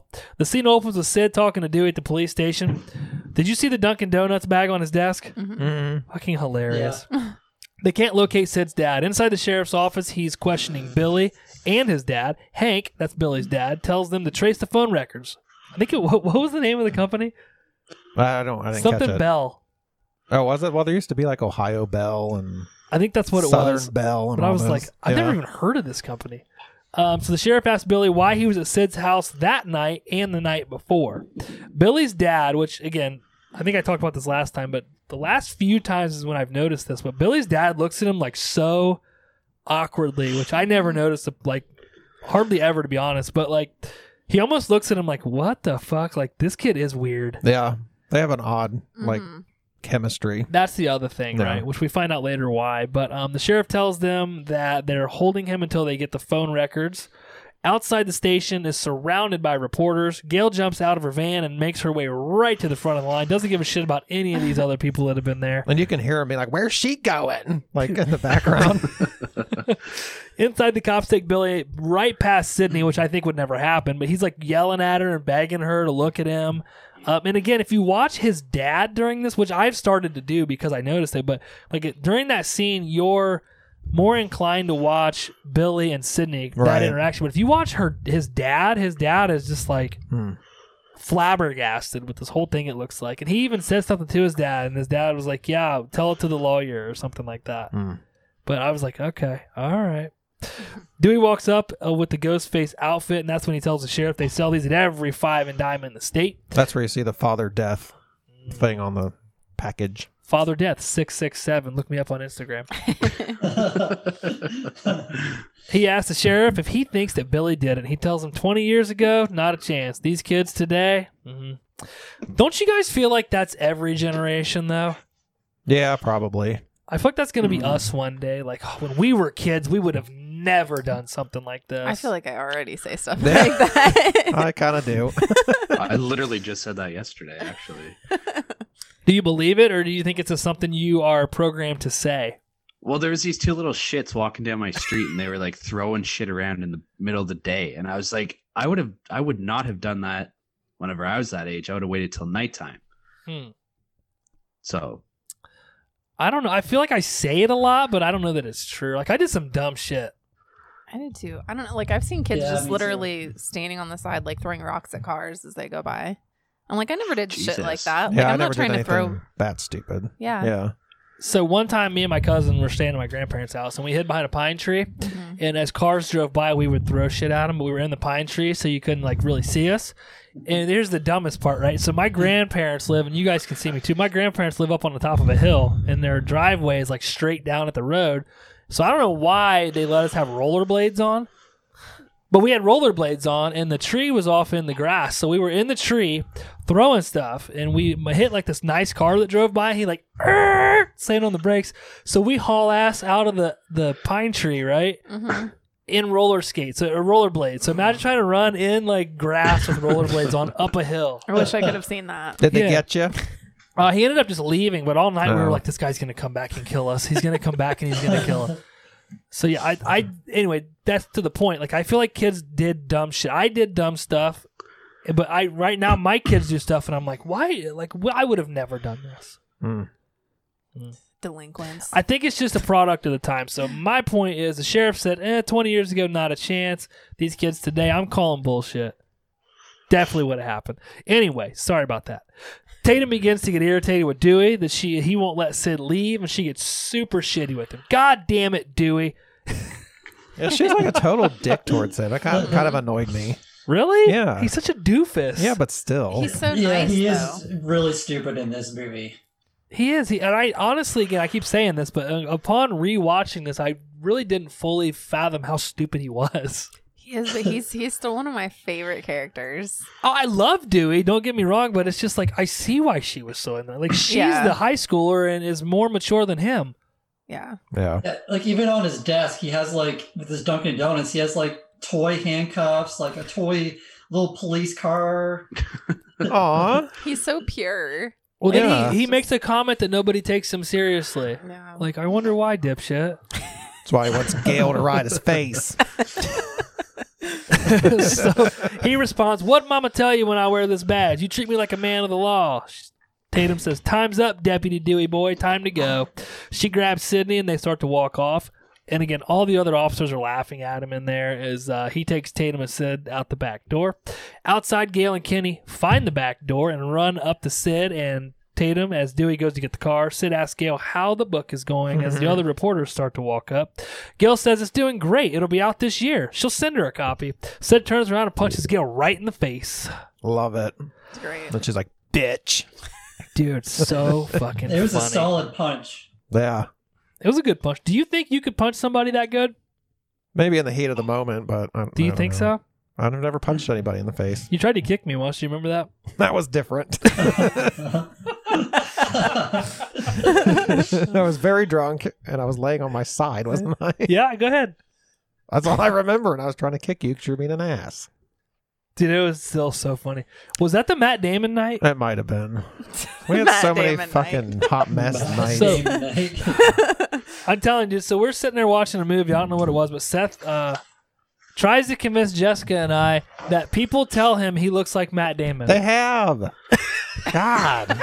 Not when I've got not now that I'm fat, but they used to. Oh my god, stop. so all I did, uh, I, I s- s- kindly replied with my opinion. I said, "Yeah, Seth, you look like Matt Damon if he got hit by a bus." yeah. So I tried to kick him And missed. and missed probably 15 times.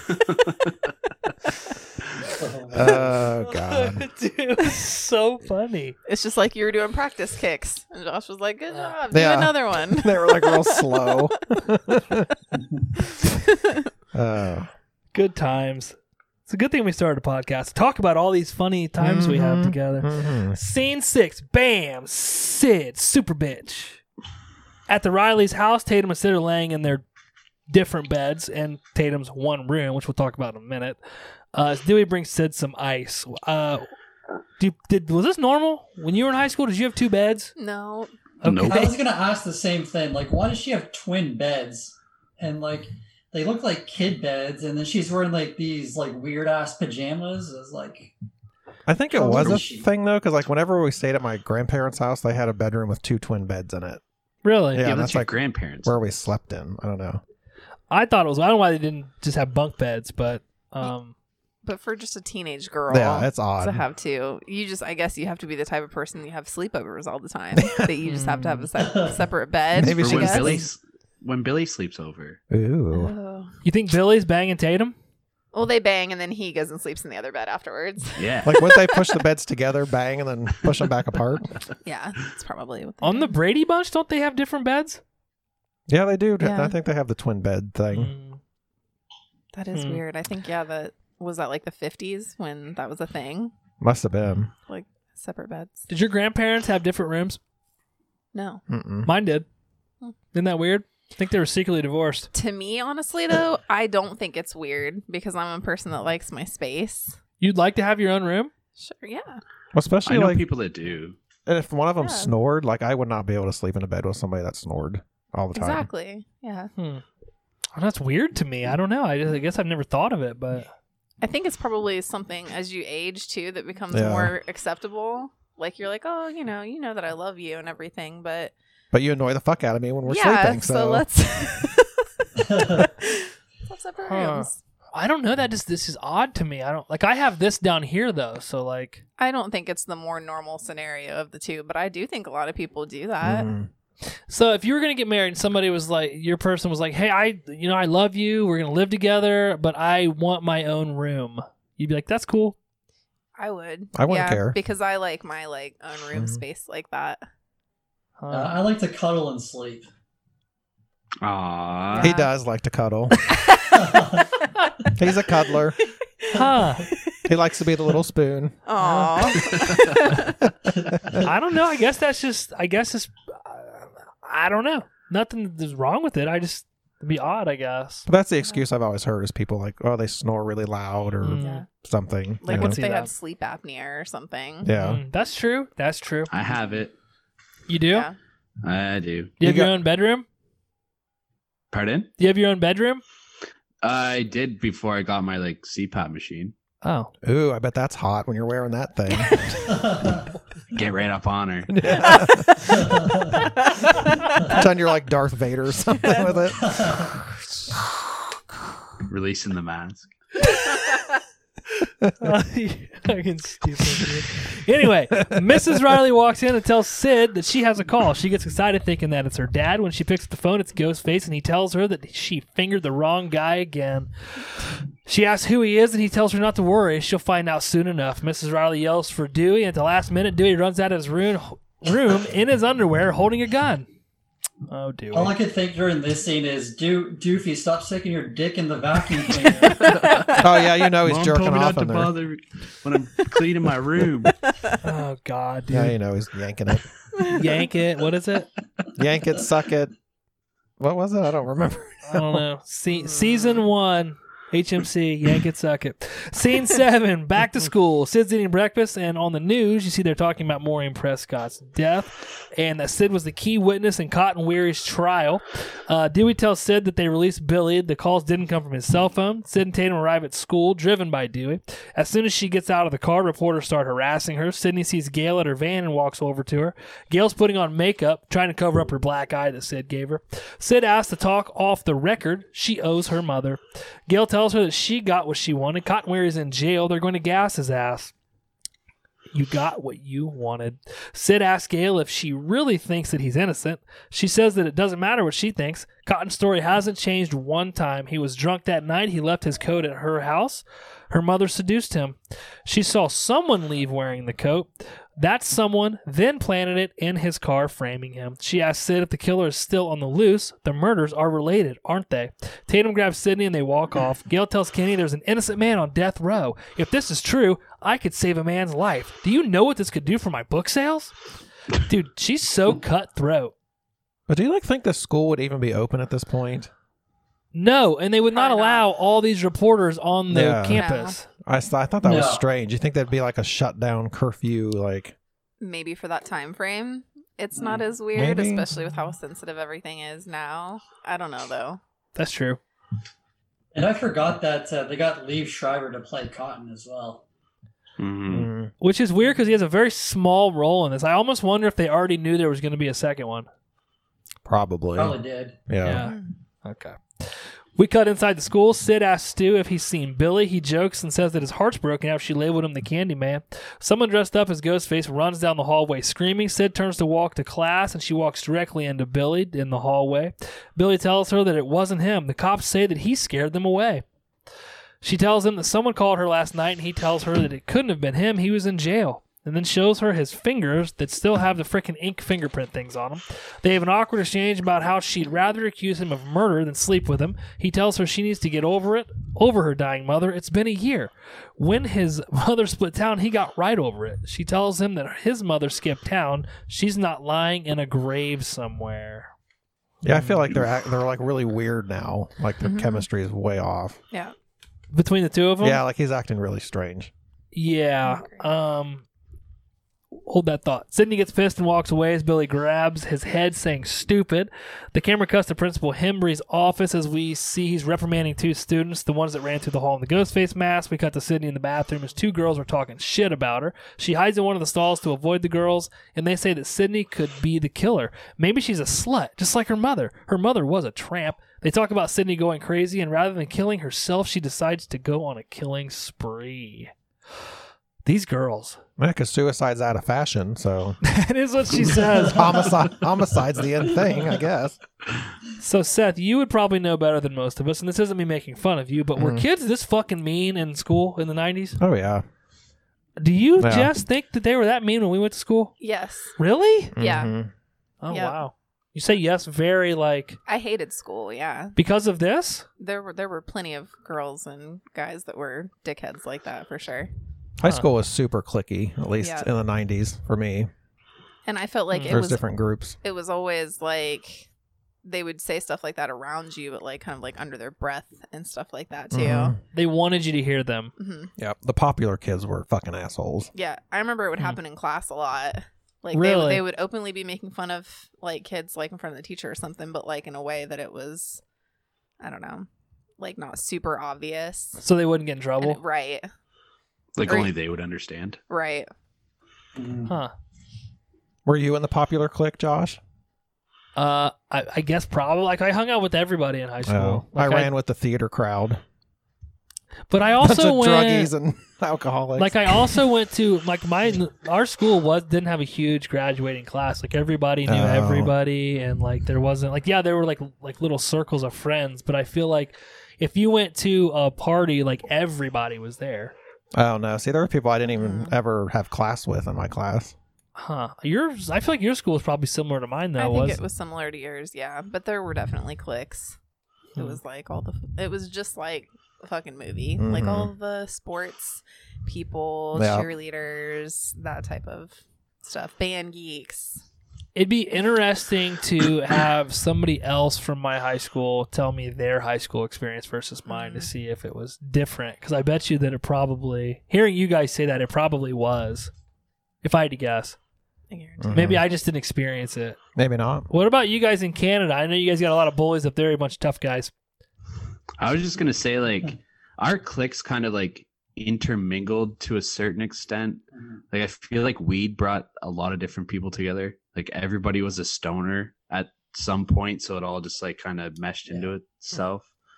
But I mean, there Yeah. definitely was cliques here and there. Yeah, like I, I'm a year younger than Mark, and I feel like my grade nine was like the last year of like initiation and shit like that. Oh yeah, they put the big kibosh on that. Yeah, like they used to. My buddy got hit with the giant paddle. That was a big thing in my grade nine. Mhm. Ooh. And, uh, Oh, like dazed and confused. Yeah, exa- yeah, le- exactly. seriously, yeah. Legit, oh my yeah. Wow. Or Seth's dreams. Eh, paddle doesn't sound so bad in the moment. No, but like even in our school too, like different grades hung out with each other too. Yeah. Like Mm. like if I was in grade 12, I was going to hang out with like the kids in grade 11 just cuz like Right. even younger siblings like they would hang out with the older siblings like I don't know, we're in a small town, so you kind of hung out with who you could. I feel like that's how mine was because when I was a freshman, I hung out with juniors and senior. Like everybody just hung out together. So I don't know. Maybe it was just Yeah. a different atmosphere. What was your class? Like 20 people? I think it was probably more than that. I don't honestly. I don't know. I could probably figure find out. But what was yours? You had a lot, didn't It you? was like 300. Oh, mine Jesus. was nowhere Yeah. near that. That's why I said there's Damn. people I never even had class My with. graduating class may have been like 60 people. Oh, wow. Oh. I Yeah, bet mine same. was close to that. If maybe it- definitely no more than hundred, but probably between s- Yeah, so that makes maybe it- around yeah. That makes it different. 80 Yeah. at most. Hmm. Interesting. The girls leave and Sydney walks out of the stall crying and calls herself pathetic. As she's looking through her bag, she hears something uh, that looks. She hears something. She looks under the stalls. She finds nothing. She hears someone whisper, Sydney.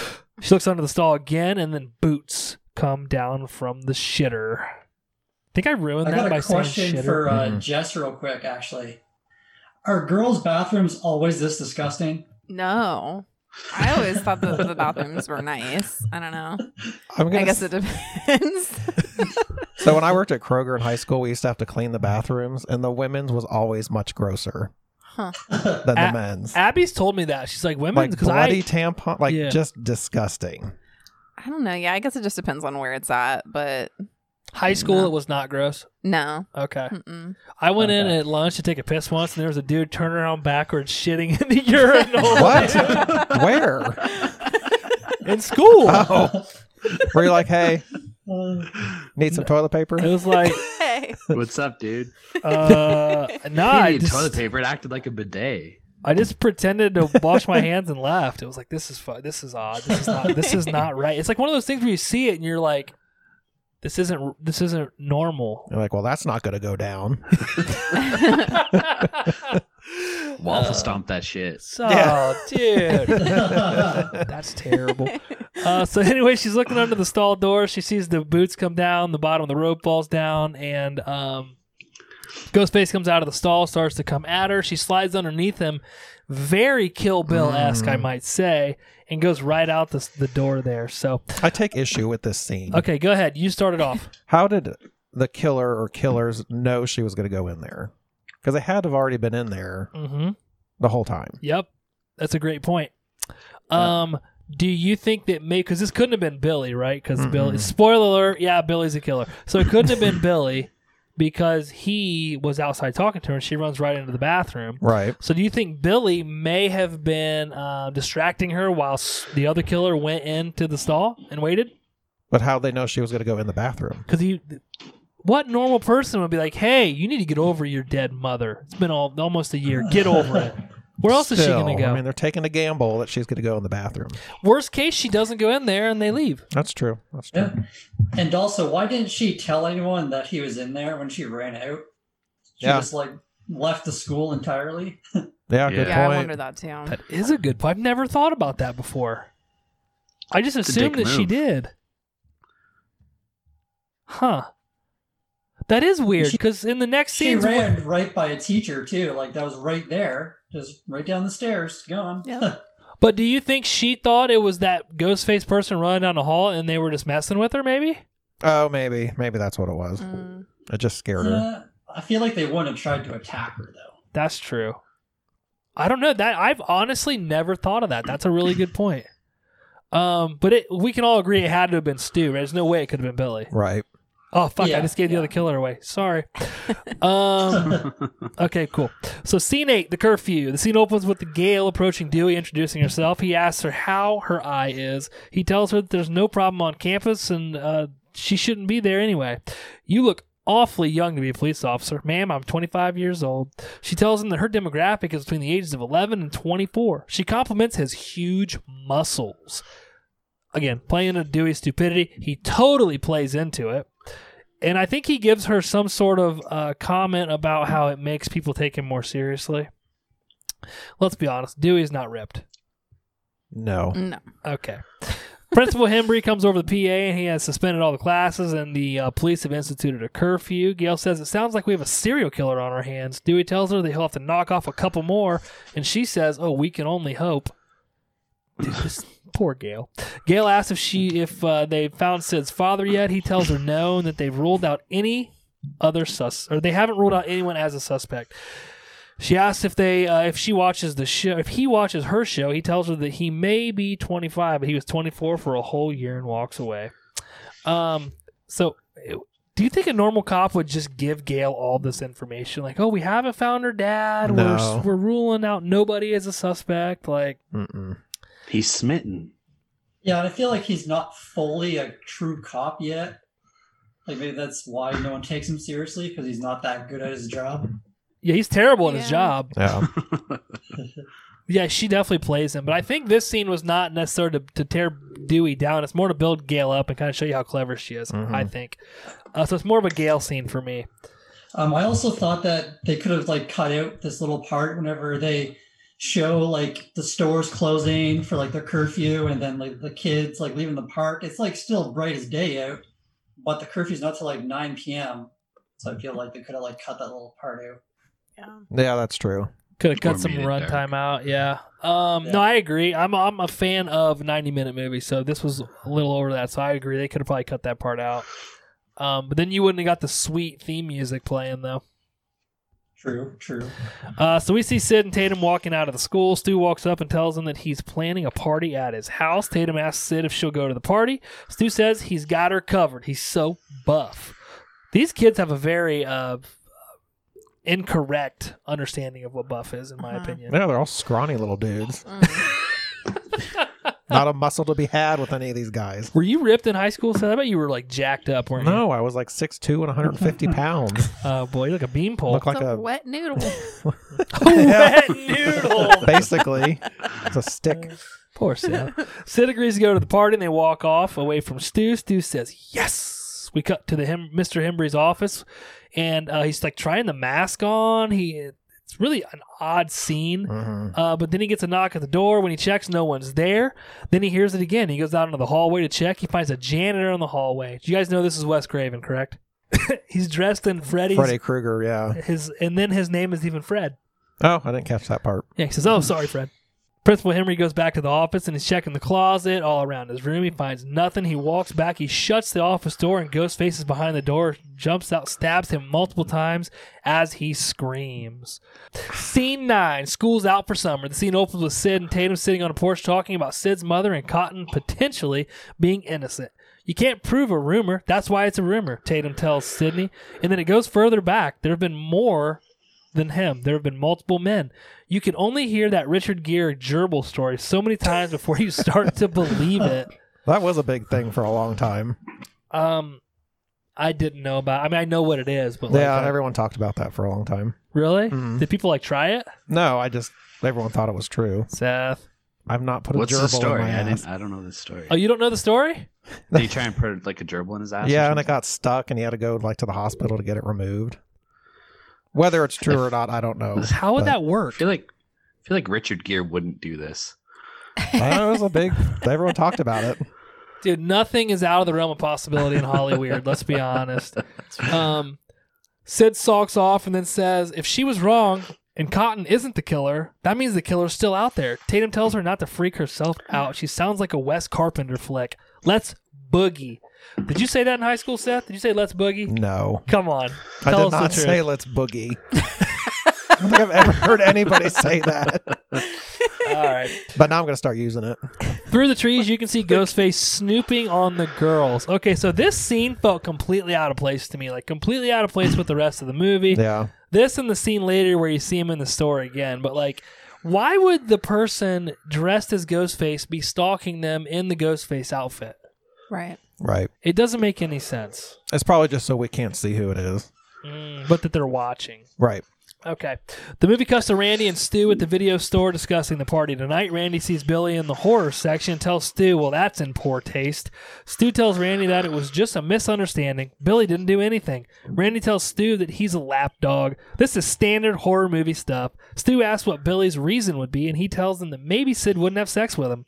Now that Billy tried to mutilate her, do you think that Sid would go out with me? Stu starts to laugh and says, Not at all. Uh, he then says he thinks that it's her father. Why can't they find her pops? Randy freaks out and says that he'll probably turn up. There's a formula here, a very simple formula. Everybody's a suspect. I'm telling you, the dad's a red herring. It's Billy. As he turns around, he walks right into Billy, who snatches him up. He's stuck between Billy and Stu, and they're, they're basically fucking with him at this point. Like, Stu's like flicking his ear, and they're like asking him about him being a suspect and what his motive would be. And Randy comes back, which I thought was pretty clever. He said it's the millennium. Motives are out. Billy walks off as Randy asks Stu, You're telling me that's not a killer? So, what do you guys think of uh, of, of Randy's uh, motive at this point? Do you think that's a believable one? Mm. I mean, I think it's I mean, believable. That could be, Yeah. yeah. Okay, I don't know. Did you at any point ever did you think that Randy was the killer? No. no. Uh-uh. No, not at all. Okay, I think he is kind of red herring as well. He's supposed to be like the horror movie guru, kind of the odd guy out. I think that's what they were trying to play him as. See, I never thought that though. Like Really? there, there was never a thought in my mind that he would have been one of the suspects. Okay. Mm-mm. No. Okay, other thing I have here is do you think that Tatum and her uh, talking about she was basically having a heart to heart with Sid, like, hey, look, your mom's not as innocent as you think she was. So Right. do, you, do you think that in this scene, Tatum is basically mimicking the thought of the whole town that Sid's mom was really just this big whore? I think so. Yeah. Yeah. Yeah. She's trying to Yeah. tell her in a way that's Definitely. not saying your mom was a big whore. Yeah. That's what I gathered is Yeah. that Tatum was trying to be like the voice of reason. Like, Mhm. If it was Seth, he would just come out and say your mom was a big whore. Yeah, would you? probably. That's what you'd say to me? hmm Like, sorry, your mom was a slut. Big skank. Here's some pictures. Do you think my mom's a slut? I don't think so. Oh, okay. We know you do, Jess. You think she's a big slut. no, no. Um, at one point, too, Randy says that he's been fired twice from the video store. Why do you think he was fired? Um, my guess is he's probably a movie snob and somebody who was not like a horror movie junkie came in and probably asked something stupid, and I can see him just like ripping their head Yeah, off. I think he would get like too passionate about yeah. certain. Like, you don't want ones, to Mm-hmm. yeah. rent this and throw it here. Rent, Yeah. watch this instead. Well, doesn't he yell at the one girl because she asks him, "Is the howling in a co- in the comedy section or the horror movie section or some movie?" She Yeah. asked him. About. I Doesn't don't he- remember what the movie was, Yeah. but yeah, Yeah, I think he yells at her, but I think But that this- would be probably why. This is why Josh is Randy, though. exactly. Could be. Could be. But honestly, this video scene store is probably one of my favorite scenes. Um, especially after knowing the ending and who the killers are. Cause you I think when you know that stuff, you look at it from a different perspective and like these two are acting fucking weird Yeah. in that moment. Mm. hmm So I, I Yeah. really like it knowing uh, on, upon rewatch, I think it's a, a very good scene. well, Stu's Um, so goofy anyway. It's like hard to tell. Yeah, he's got, Exactly. Like that, like crazy, crazy talk, crazy eye thing he does. Yeah. especially in that scene because he like changes from being funny and goofy and lighthearted to like he's like fucking real creepy Mhm. when he's behind Randy. Mhm. So, scene 10 I see you as a young Meg Ryan. We see all the businesses in town closing early due to the curfew. Dewey drives Sid and Tatum into town so they can get food. They joke about what what would. Holy shit! I can't talk. Wah, wah, wah, wah, wah, wah, wah, wah, wah, Mouthful of balls. balls. They joke about who would play them in a movie. Tatum and Sid go shopping for food for the party. Sid tells Tatum that Billy has put up with her through all the sex stuff. As they're talking, we see Ghostface stalking him in the store. Again, I think this is really out of place to me, but whatever. Outside, Dewey walks up to the sheriff, sucking on an ice cream cone. He is sucking the fuck. He's like aggressively Sucking on it. sucking that cone. The sheriff tells Dewey that he calls. Uh, the calls came from Neil Prescott's phone, not Billy's. Tomorrow's the anniversary of his wife's death. They'll keep the curfew on until tomorrow. Uh, the sheriff tells Dewey to stay close to Sid. Don't let her out of his sight. So this scene, I really like the dynamic between the sheriff and Dewey because you see the sheriff smoking a cigarette and he's like this big masculine dude, and Dewey's just fucking licking, sucking on this ice cream cone, and it really shows his immaturity in this scene. I think. Yeah. Yeah. Like mm-hmm. I think that was the point of the scene. yeah. Mhm. Yeah. Even Is though that how you Dewey, guys eat an ice cream cone? um, I so- do. How do you eat an ice cream cone? you lick all around the sides and then you come Oh, right yeah. back up to the top. yep. That's how you eat an ice cream cone. Yeah. Round the sides, up the shaft. Yep. I gotta take a break. I'll be right back. Oh, uh, yeah, but no, seriously, I think that in this scene, this was supposed to showcase you got the sheriff smoke like a normal cop smoking a cigarette, giving instructions. You got dipshit licking his ice cream cone, and the only thing that would have been better if it, if it would have fell off on the ground. But Mhm.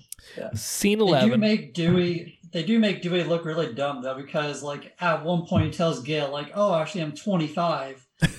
so he's not not like just out of high school, like becoming a cop. Like he's been an adult for a good you know six years. For sure. Yeah. For Yeah. sure. Uh, they do it a lot in the movie, which you, we brought up a couple of good points now, but I think this was the one that, for me at least, that it was like, oh my God. Like, Mhm. And then to top it off, why would the sheriff trust him to help her? I don't know.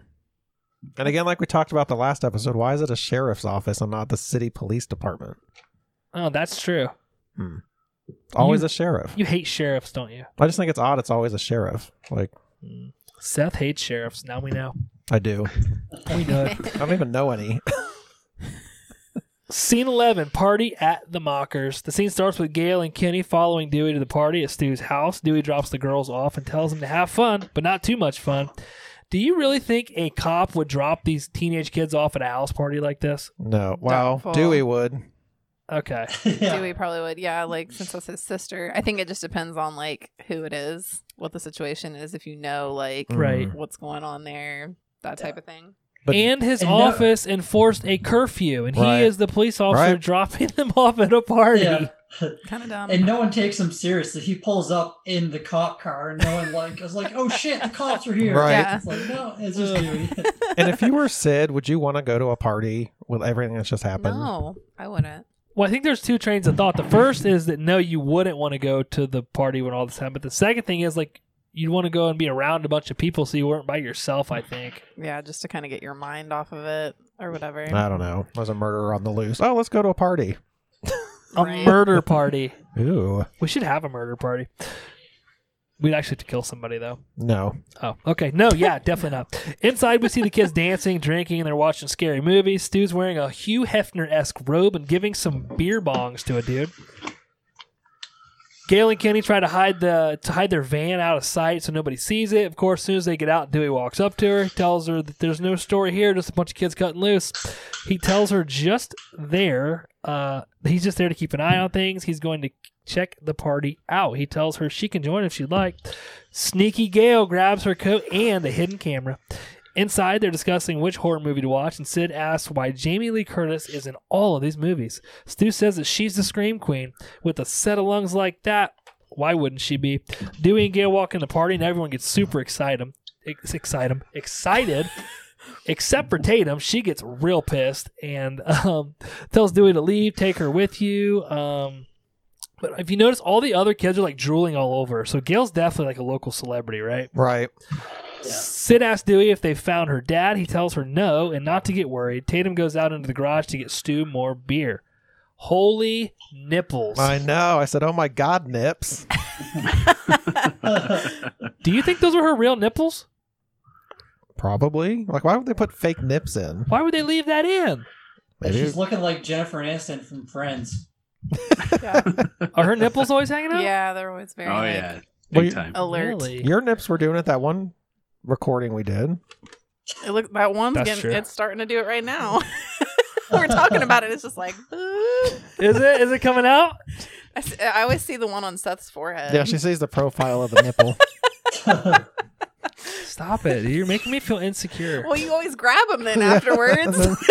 like start playing with them. What do you think they're gonna do?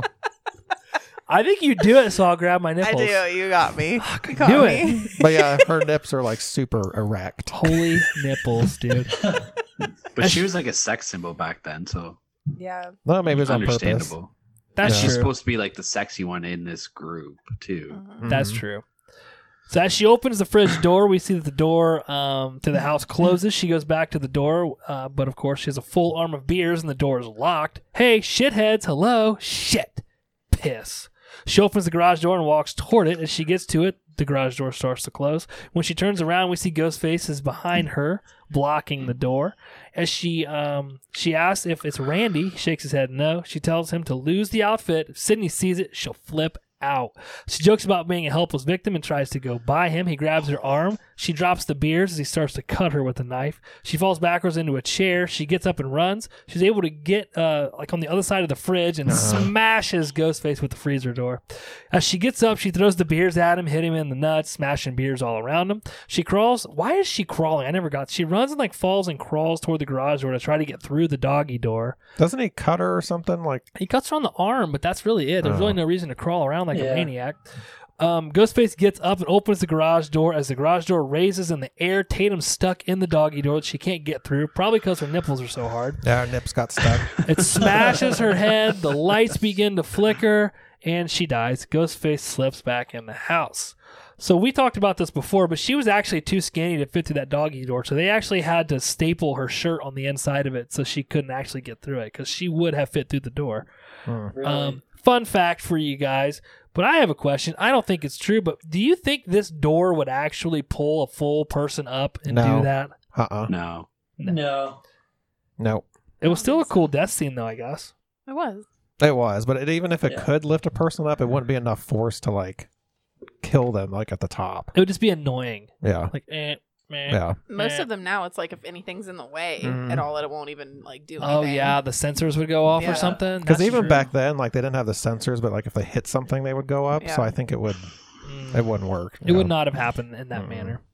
Okay. And like we were saying before, um, Ghostface is like really clumsy, and this sh- like scene really shows that. Yeah. Oh, for sure.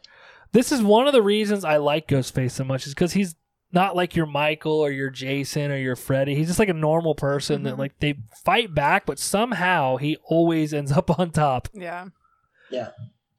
So again, one of the reasons that I like him. Um Scene 12. What's Leatherface doing here?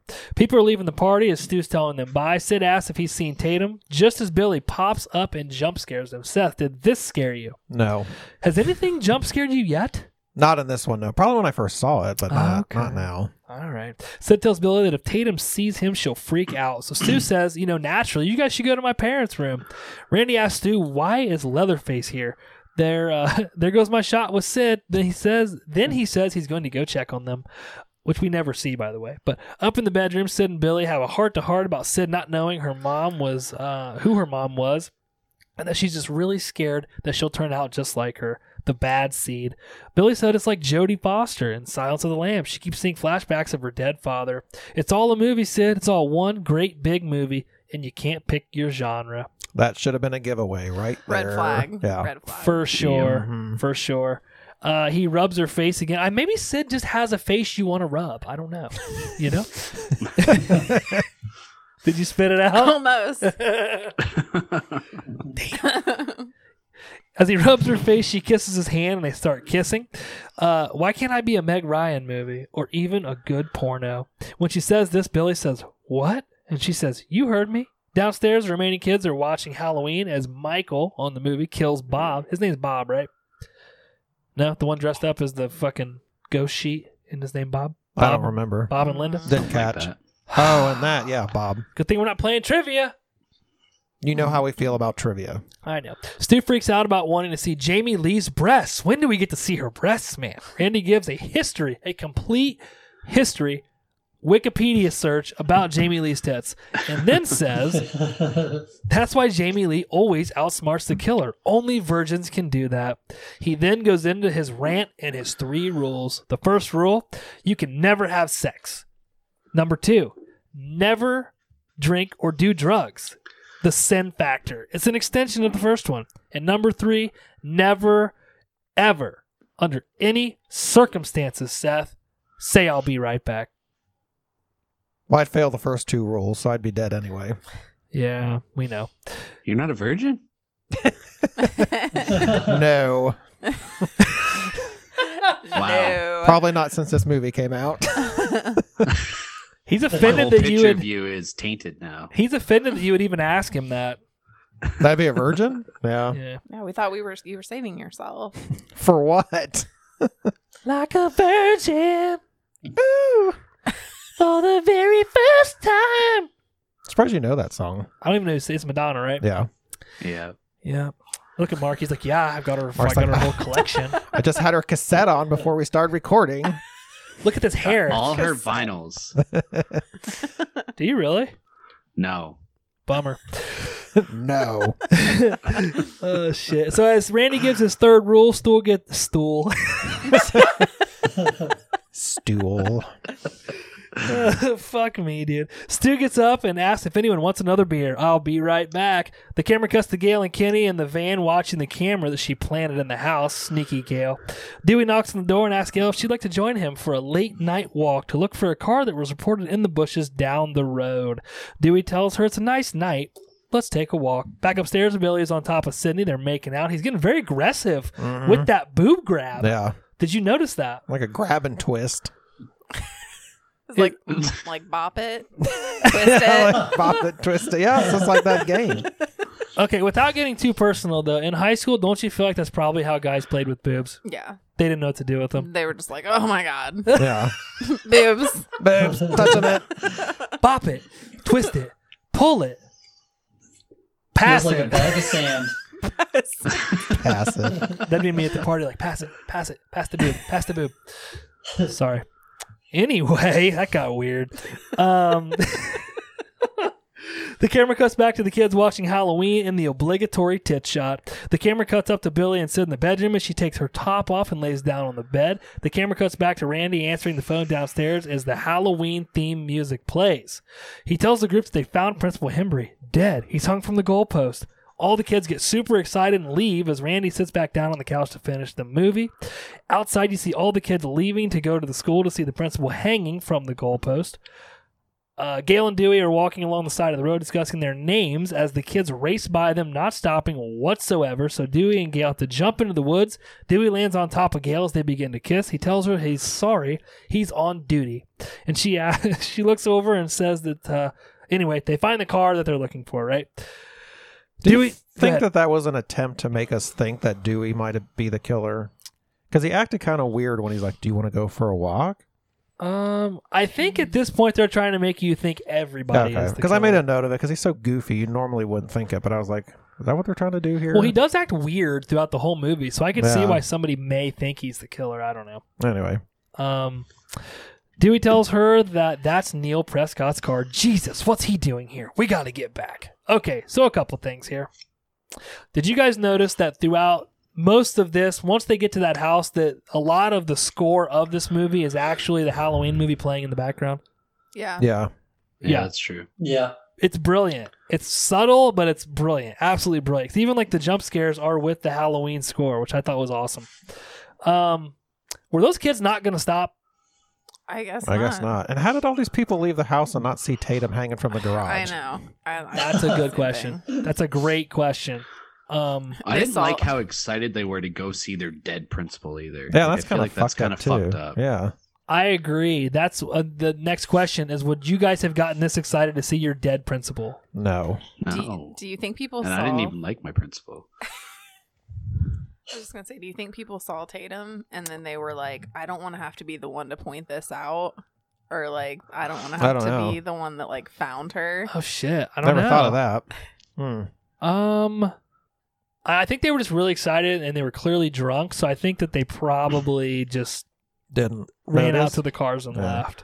Um, and I feel like like our group of people would have been sad, like, oh shit, the fucking principal got hung from the goalpost. Yeah. I definitely wouldn't want to go see it. Mm, No. Like, No. Okay, well, poor Henry Winkler.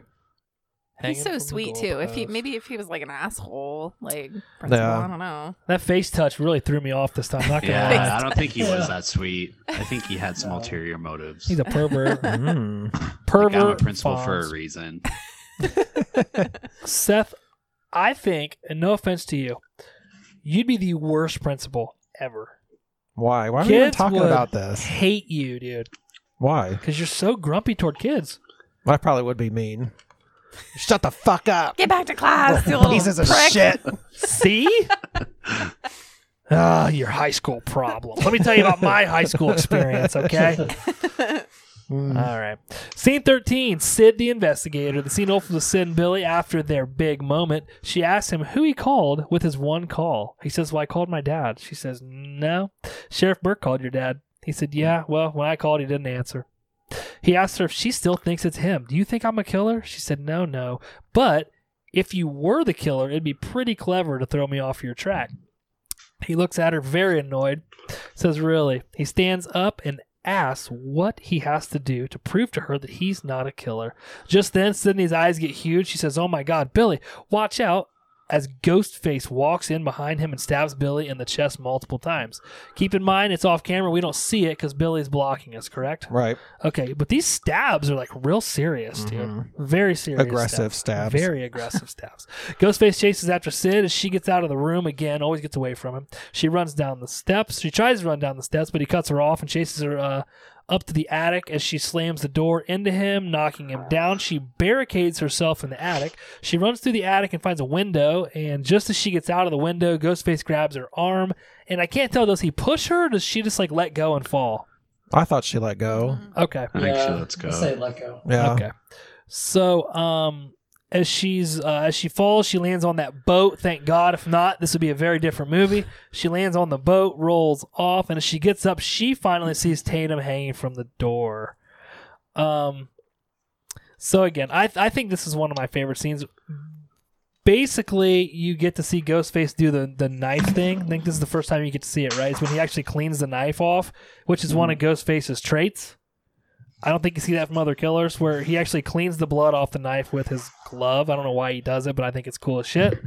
Um, and then again, you get to see how normal of a person he is because he's not like superhuman strength. He doesn't have that. He doesn't, you know, he can't do anything superhuman. He basically gets the shit kicked out of him by Sydney for most of the movie. Yes. It's true. Are you I have a okay? question about this scene as well. Go ahead. Why why does Sydney decide to lose her virginity on her mom's anniversary of her death? Yeah, good question. It's a good question, but technically it's the day before. Was it still okay? But 'Cause- still, well, that makes very it better. odd time Right. to choose to lose your virginity. Right. I think it plays into that whole high school drama. She's not completely over it. She's making bad decisions, and I think she's also desperately trying to show Billy that she doesn't think he's the killer. Yeah, Yeah. that's true. Or maybe she's crazy and all this killing's turning her on too. Oh, Yeah. Hmm. could be. Yeah. I like where your That's head's what at. the, that's what the Scream remake's going to be all about. Oh God, it's not a remake; it's a reboot. Same thing. We can talk about that later. Don't get me started. I'm actually very excited for it, but we'll talk about I, that. I want to watch it. I Definitely. bet you do. Scene 14. There's a 30 second delay. We cut to Randy in the house watching Halloween, drunk on the couch, talking to talking to Jamie Lee Curtis, who's on the TV. He's telling her to look, turn around, turn around, behind you, Jamie. As he's doing this, we actually see Ghostface's behind him, which I think is hilarious. I do like that Mhm. part. Yeah. A lot. Um, then suddenly Sydney screams from outside, so Ghostface does not kill Randy. He takes off. Sydney runs up to Gail's van, and Fat Kenny's sleeping. He wakes up and lets her in. On the camera, you see Ghostface is behind Randy, which we know has already happened. So Kenny jumps out and sees the front doors open. He remembers there's a 30 second delay. As he turns around, Ghostface slits his throat. Sid slams the door and crawls through the van. She gets through like this little access panel to get to the back of the van and crawls out the back. And we see Ghostface, for whatever reason, decided to follow her because he's like stuck in that little access panel. Mhm. Kind of silly. She gets out and runs through a field, very Texas chainsaw esque. We cut back to Gail and Dewey, who are now back at the house. Dewey goes in the house, and Gail goes back to the van to try to call for backup. Inside the house, um, the movie's still playing. It's extremely freaking loud. It got way louder than it was before. But you hear Dewey, he's calling for Neil Prescott. That's Sydney's dad. But what I really like about this part of this scene is that uh, Dewey is like moving around the room, and as he's like turning corners and stuff, the score for Halloween's playing. So those high pitched synths that are in Halloween, Mm-hmm. those were going off, which I think is freaking brilliant. Um, again, fanboying out over here. But when Gail gets back to the van, she realizes that Kenny's dead and she's standing in a pool of his blood. She climbs in the van. She tries to use the phone. and fucking Randy walks up to her and he's like, We got to get out of here. And she smashes him right in the face with the phone.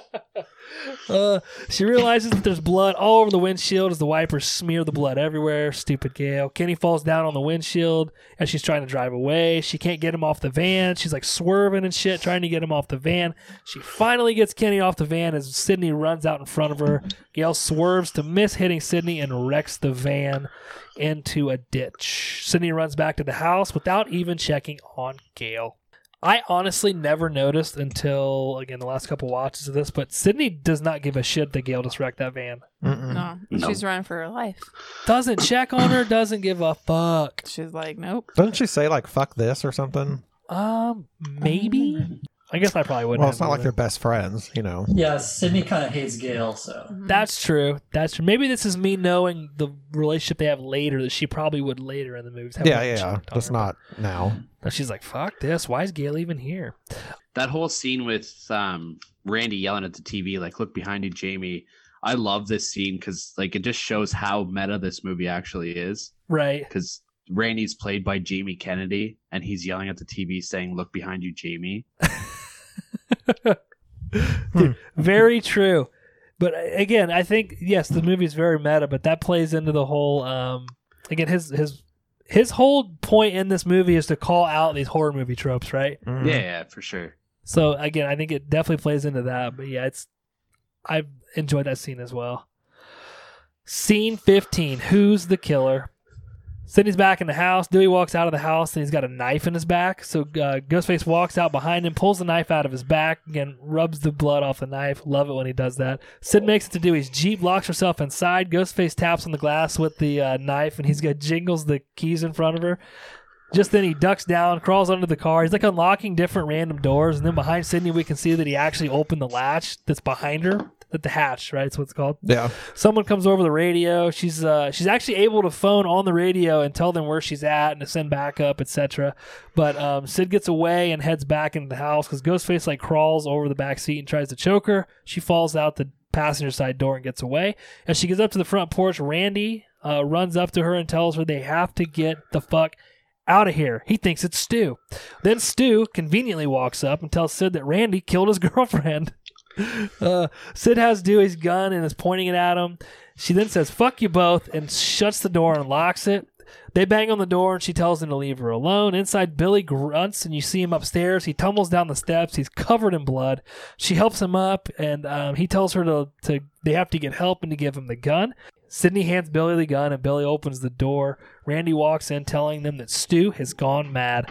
Billy looks up, smiles, and says, We all go a little mad sometimes. And he shoots Randy in the shoulder with the gun. He laughs and says, Anthony Perkins, psycho. And then he licks the blood off of his fingers. Ew. Mm, corn syrup. The same thing they use for pig's blood and carry. Poor Sid. She tries to run and she starts to run. She turns around and she runs right into Stu, who's got the ghost face voice changer. Billy and Stu pass the voice changer back and forth, talking into it. Sydney screams, Fuck you. Billy says, Oh no, Sydney, we already played that game. You lost. savage. Fucking brilliant comeback, dude. She tells them that they're crazy. They'll never get away with this. Billy tells her that to tell Cotton Weary that he was incredibly easy to frame. Stu says, You watch a few movies, you take a few notes. Sid asked him why. Why would they do this? Billy says he doesn't need a motive. Did Norman Bates need a motive? Did they ever figure out why Hannibal Lecter liked to eat people?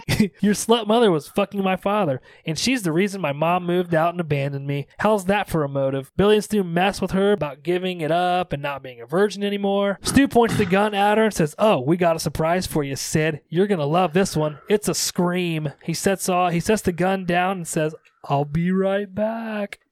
Poor dude, he's breaking all Randy's rules. Billy tells her that it's after midnight. It's officially her mother's anniversary. They killed her exactly a year ago. Stu comes back with Sydney's dad. Her mother's anniversary set him off. He went on a killing spree. He kills Sid, then he shoots himself in the head. Billy lets Sid go and walks up to Stu. They take turns stabbing each other um, as they're essentially trying to make themselves look like victims. I don't know that I would go that route. s- Fucking Stu. What if we were the killer, Seth? Would you stab me? I don't know if I should answer that. You would? no. No. No. I'd stab you for sure. I know you would. Stu tells her that everyone dies but them. They live. They carry on to the sequel. These days, you have to have a sequel.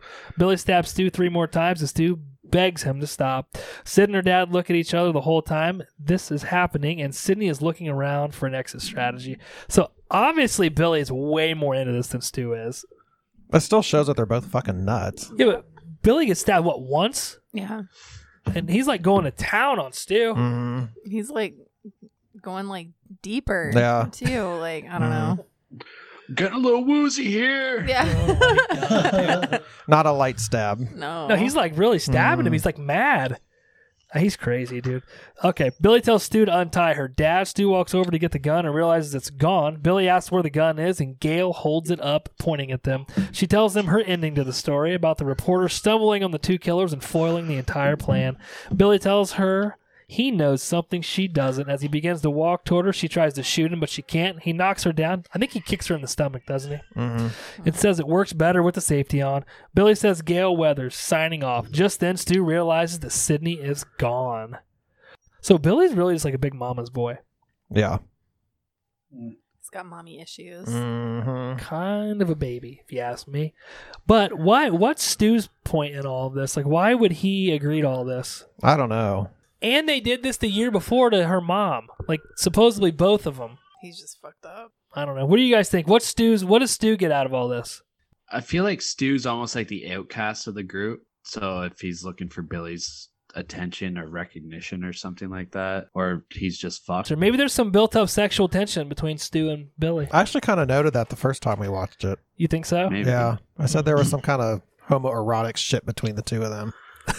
Scene 16, a new ghost face in town in the final scene. The phone rings and Billy picks it up, and we can hear Sydney talking through the ghost face voice changer and tells them that she called the police on their sorry motherfucking asses. Stu sits down bloody as Billy hits him in the back of the head with the phone. Billy grabs the phone and says he'll kill her just like her bitch mother. Sid tells him that he'll have to find her first, you pansy ass mama's boy. Uh, Billy runs off, uh, tearing up couch cushions and screaming. He's basically gone insane at this point. Stewie, a- uh, Stewie, fuck, Stu, Stewie. Stu asks her if she really called the police. My mom and dad are going to be so mad at me. Billy walks down the hallway and opens a closet door. As he does, Sid stabs him through the chest multiple times with an umbrella. Sid is dressed up as Ghostface. I don't know why she put the Ghostface outfit on, but she has it on. As she takes it off, Stu runs out of the kitchen trying to grab her. While on top of her, uh, he knocks her down. He's on top of her. Uh, she bites his hand, and I think she hits him in the head with a flower pot. He falls over, and she pushes a fucking box TV on his head, killing him. What a shitty way to go. Sydney walks over to Billy, and Randy pops up, scaring the shit out of her. Did this scare you? No. Damn it! Not that I've, said, I've seen it too many times. It's just All not. right. Billy sits up and punches Randy in the face. He gets on top of Sydney and starts choking her. He raises the knife in the air and says, Say hello to your mother. As he does this, Gail shoots him with the gun in the chest, knocking him off of Sydney. Guess I remember the safety that time, you bastard. Gail, see? Gail to the rescue. They stand over Billy as Randy says, Be careful. This is the point in the film where the the supposedly dead killer comes back for one last scare. Billy pops up and Sydney shoots him in the head, saying, Not in my movie. Just then, Sid's dad pops out of the closet, scaring them. I know this scared Seth. It had to have. This actually did. Okay. We cut to Dewey being taken out on a stretcher as Gail goes live on camera and says several more local teens are dead, bringing an end to the mass killings that have terrified this peaceful community, like the plot of some scary movie. The camera pans out to the fields as the sun is coming up and the screen goes black. Scream flashes across the screen. The end. Do you like that Sydney ends up in the Ghostface outfit with the voice changer? I think it's cool. Yeah. You like it? You guys like it? yeah, I do Yeah. like it. Yeah. I do as well. I don't know. Kind of silly to put that on at that point, but you know, I do. I do Mm-hmm. like that she comes out of the closet and kills him with the ghost faced Mhm. outfit on. Is there a worse death than to be killed by a box TV? Oh, I'm sure there is. Do you think Stu's dead? Yes. Do you guys think Stu is dead? I don't see how you can survive that. Yeah. No. Supposedly there were um, alternate storylines they were talking about for Scream Three. Kevin Williamson was a part of it, where Stu was not actually dead; he was in prison. Oh.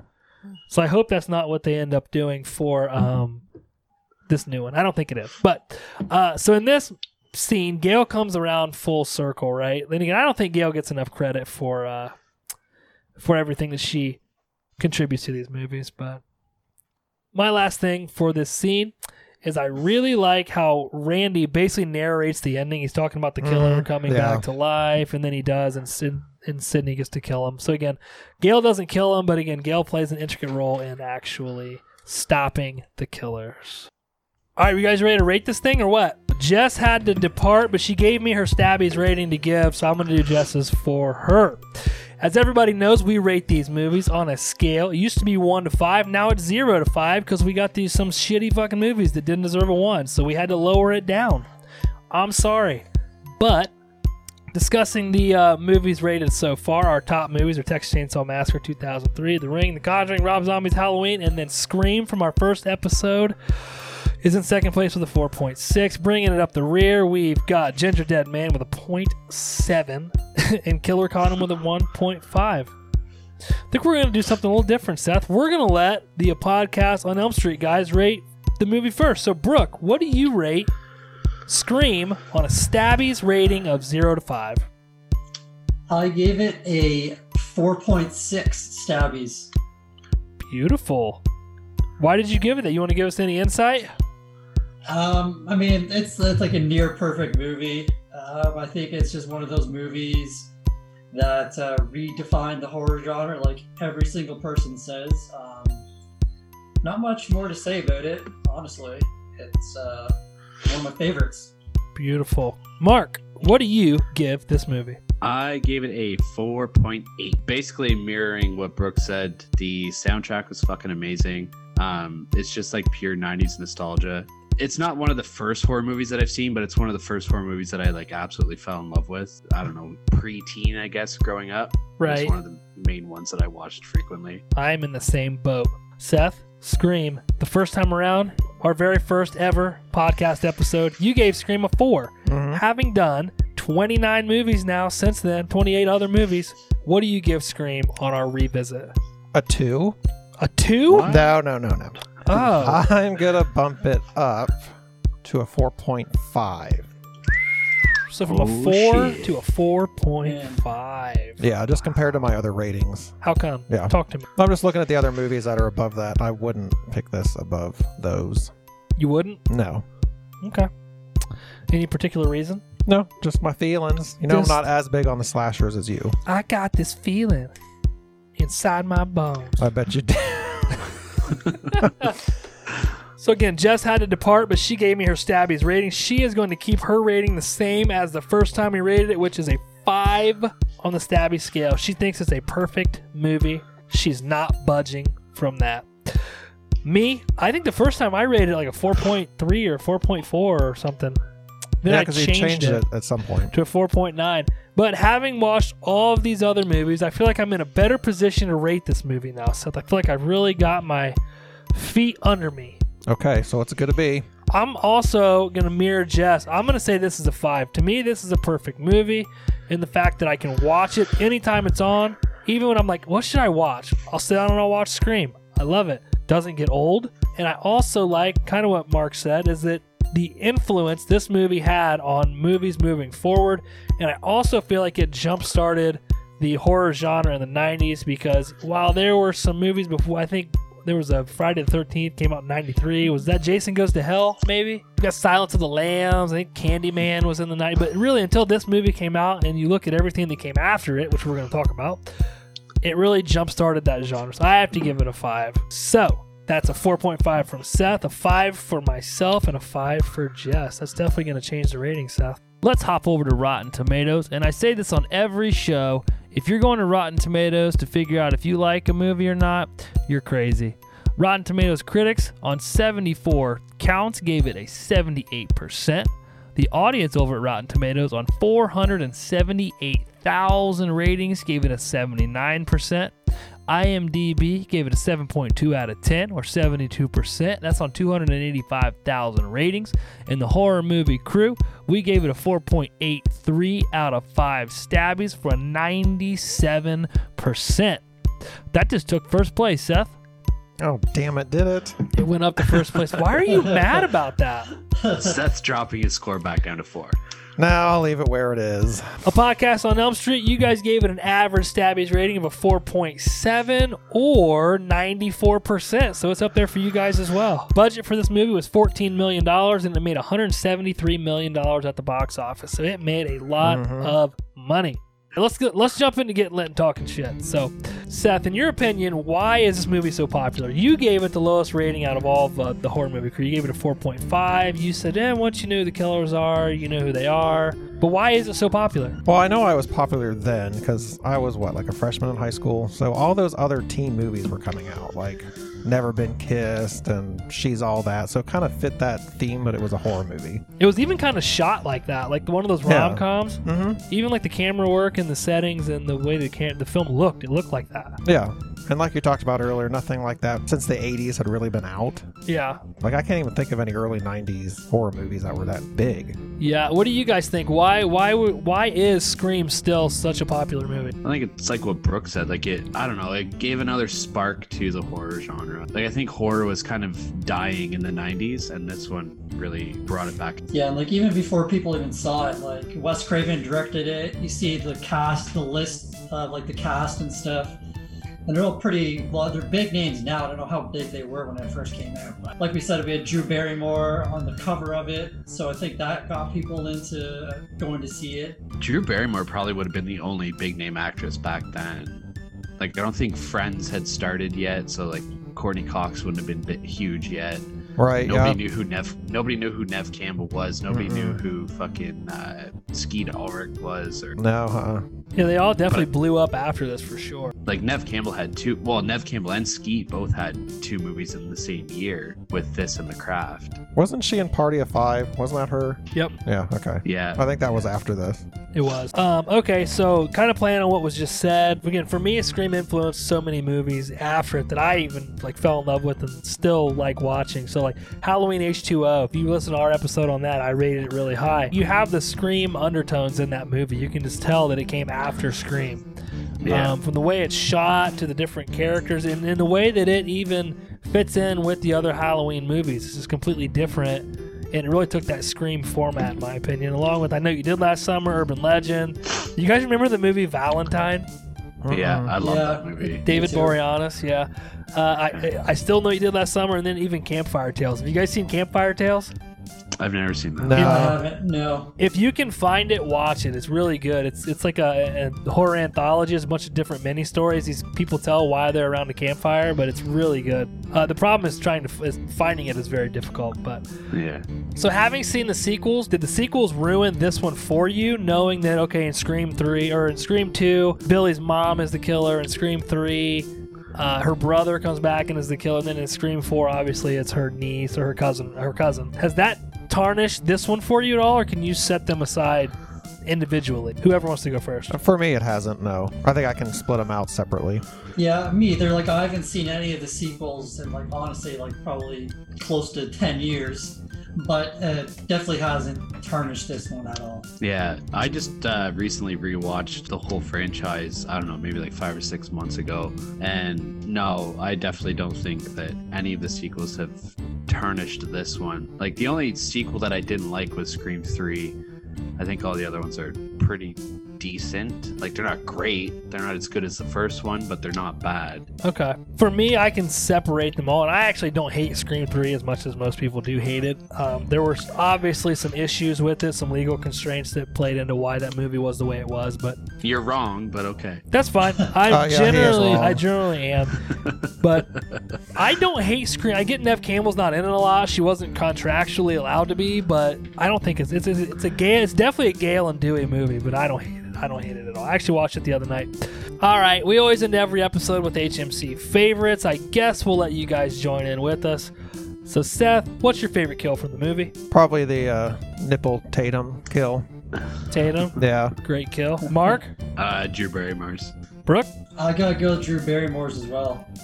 I'm gonna second that and go with Drew Barrymore. Third that actually, I will third that. I guess I skipped one. Seth, what's your favorite scene from the movie? The opening. Opening scene. Yep. Mark, Uh, I think the kitchen scene towards the end, whenever they're all, I don't know, like confronting each other. Brooke.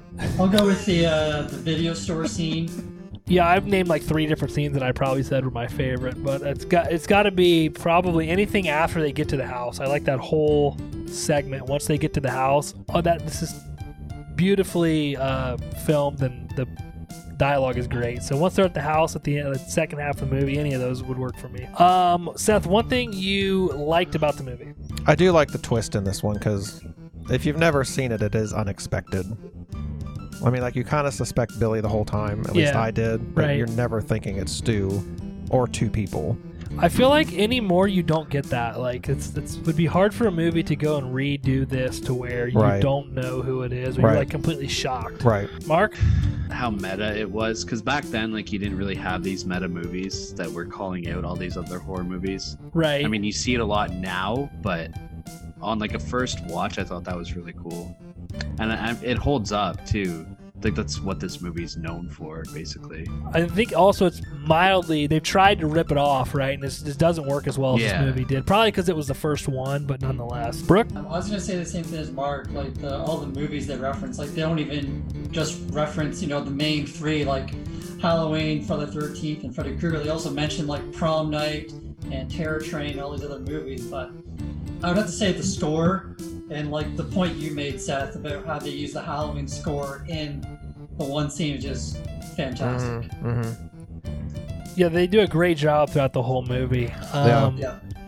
All that said, I think what I'm going to go with here is that you get the emergence of, in my opinion, the best final girl ever is Sydney Prescott.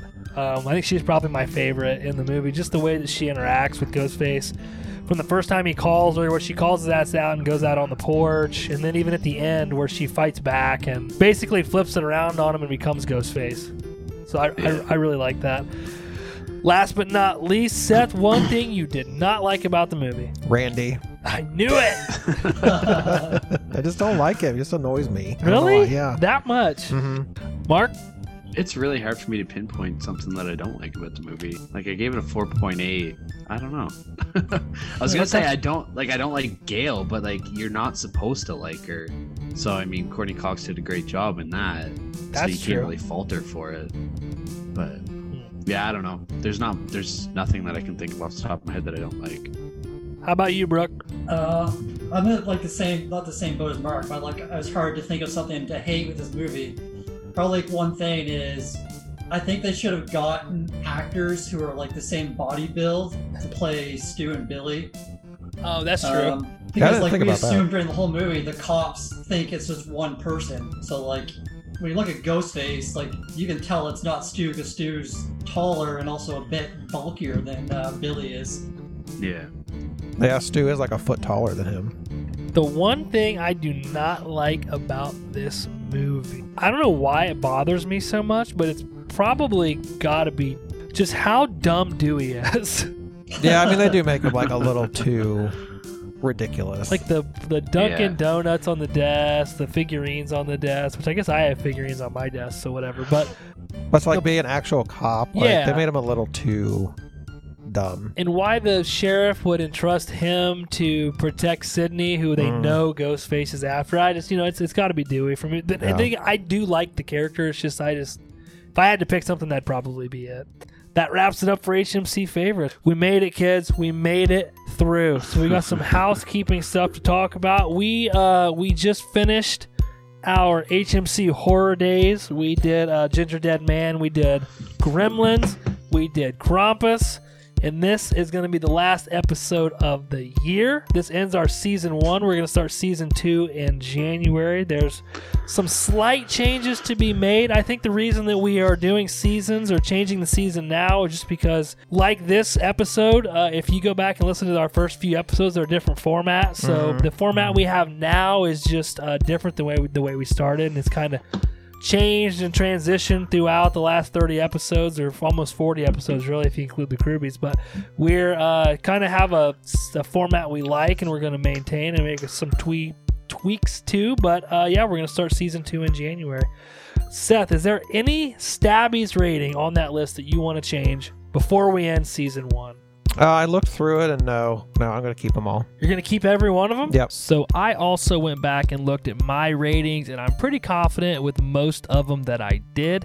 However, there are a couple that I just want to update. I did change a few throughout the season, which have already been noted, but I think that the more movies you watch and the more um, exposure you get to different things, your ratings on other movies kind of change. So, that being said, the first one I want to change is I Know What You Did Last Summer. I originally gave it a 2.5. I want to go back and give it a 3.75. I watched it again, and I don't I must have just been not in the right place the first time I watched it because uh, it I, I, I do think that movie's a lot better than a 2.5. So, uh, with that 3.75 change, it's going to boost that from a 2.8 average up to a 3.2. Didn't really change its place in line. And the second one that I want to go back and update is uh, Jessica's pick, which was Beetlejuice. Think I was a little hard on it, especially after having watched movies like Killer Condom and The Platform and Hellraiser.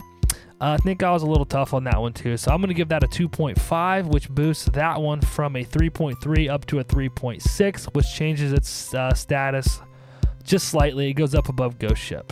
That being said, those are the only changes I'm making for uh, the season finale here for season one. All right, well, with this newest Scream rating, Scream is going to take, it's going to be at the top. It'll be the number one rated movie for the horror movie crew. Which rightfully so, it probably should be, honestly. Mhm. Look, Seth's upset. I'm not upset. a few things to touch base on. The first is going to be shout outs. I wanted to throw some shout outs out to the people that we kind of interact with on Instagram and in the horror movie community. We wanted to say thank you to all those folks, starting with a podcast on Elm Street. Um, I've been on your guys' show. This is your guys' second time on our show. Mhm. You guys are probably the first ones that we networked with uh, when we started doing this. Yeah. Honestly, when we started, we thought, oh, it'll be fun to do this. It, you know, who cares if anybody listens? And I honestly didn't know that there were this many freaking horror movie podcasts. we start we start talking to you guys. We become good friends. So uh, definitely shout out to you guys, and we'll definitely have you. I think you guys are going to come on in, in January for a Krubies episode, aren't you? Yep. Uh, So Yeah. you guys are going to be back again. We can't Hopefully get on time this time. we can't get rid of these guys. Yeah, we'll see after this episode if they want to come back on. Oh, we had a couple technical difficulties. Calm down. Some of the other folks that we've talked to and have, have uh, you know shared our stuff and retweeted our stuff is uh, the We Love Horror podcast, the Twat podcast, Porcelain Peak, uh, Gorehead podcast. He just changed his name. Was the Extreme Horror Replay? Two chicks, did you say them? Two chicks in a horror flick. They were just Yeah. on. We love them. Um, I don't know if we forgot somebody. I'm sorry. You're probably gonna be mad at us. Mm-hmm. Fangirls. We love Fangirls. Um, I don't know, guys. You got any of them that I'm forgetting? Come on, Fear Mark. the Talking Queers. Of course. Got them. Chuck Yeah. goes to the movies. Look at all these people that we've met and Yeah. Mm-hmm. become friends with. I didn't have any friends till we started doing this. Just Now- Jess and I. I have so many I can't remember them. Yeah. You know, Poor podcast. Yeah. Homies they're of fucking horror. wicked. Uh, Radio Nasties. Yes, Uh, over in the like, UK. there's so fucking many, man. That's, like I said, when I, we started this, I was like, "Oh, there's not going to be any horror movie podcasts out there." I, I listened to a couple, but like I didn't know there was this many. So, but yeah, thank you to all everybody that shares our Yeah, stuff, likes we our appreciate stuff. We really do appreciate it.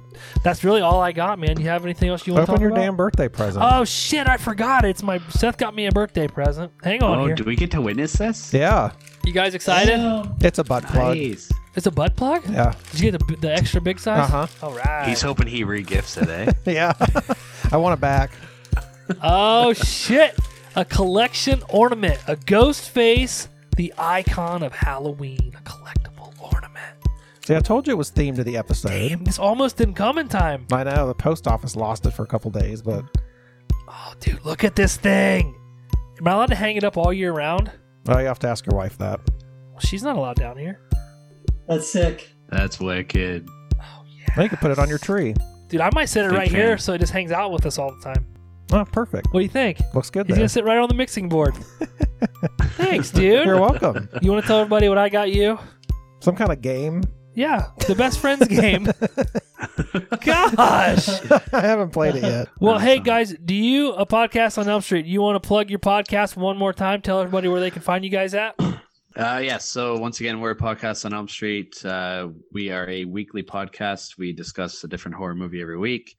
Uh, we're from up here in Canada, where it's starting to really look like fucking winter now. Um, but uh, yeah, we're doing a Christmas special for this month, and uh, yeah, you can find us on Instagram at Podcast on Elm Street. We're on Facebook. Brooke, you want to say anything? Uh, I think that's pretty much it. Just want to thank uh, Horror Movie Crew for getting us on here again. And we'll have to get Seth and Jess on one of our episodes soon. Yeah, that'd be fun without Josh. Without Josh. yeah, Exactly. he'll have to like set it up and run everything, but he's not allowed to be on it. I just sit here and run all the controls, but I'm not allowed to You can talk. go sit over there, Oh fuck! read, Cool. a, read a book or something. Mm. I do enjoy reading. I could do that if you guys want to be on. We, Yeah. can, we can make it work. If Yeah. You know, if you guys really don't want me on the show, I understand. I talk a lot. I can't help it. But uh, no, seriously, thank you guys for coming on again. We really appreciate it. That was And fun. For being a part of our season finale and our birthday episode. So thank Yeah. you. Yeah. Thank you for thinking of you. us to have us on. You paid us, let's be honest. Did, Um, wait, before we stop, did you Yeah. guys know that today, like the day that we're recording, is the 24, 24th anniversary of Scream? It is. That's correct. Did you Oh. did you plan that out? no, I did not, honestly. I don't even think we were supposed Okay. to record today originally, were we? No, it got moved. Yeah. But yes, uh, no, I did not plan it, but I did know this was the day, but I did not plan to record specifically for that. We should have said it was, though, but I didn't want to lie to people. but what are you going to do? Um, that begs the question, the final question that I always ask Seth. Do you have anything else you want to say about the movie Scream? I do not. Boys, anything you want to say about the movie Scream? I think we've said it all, man. In that case, we're out of here. Bye. all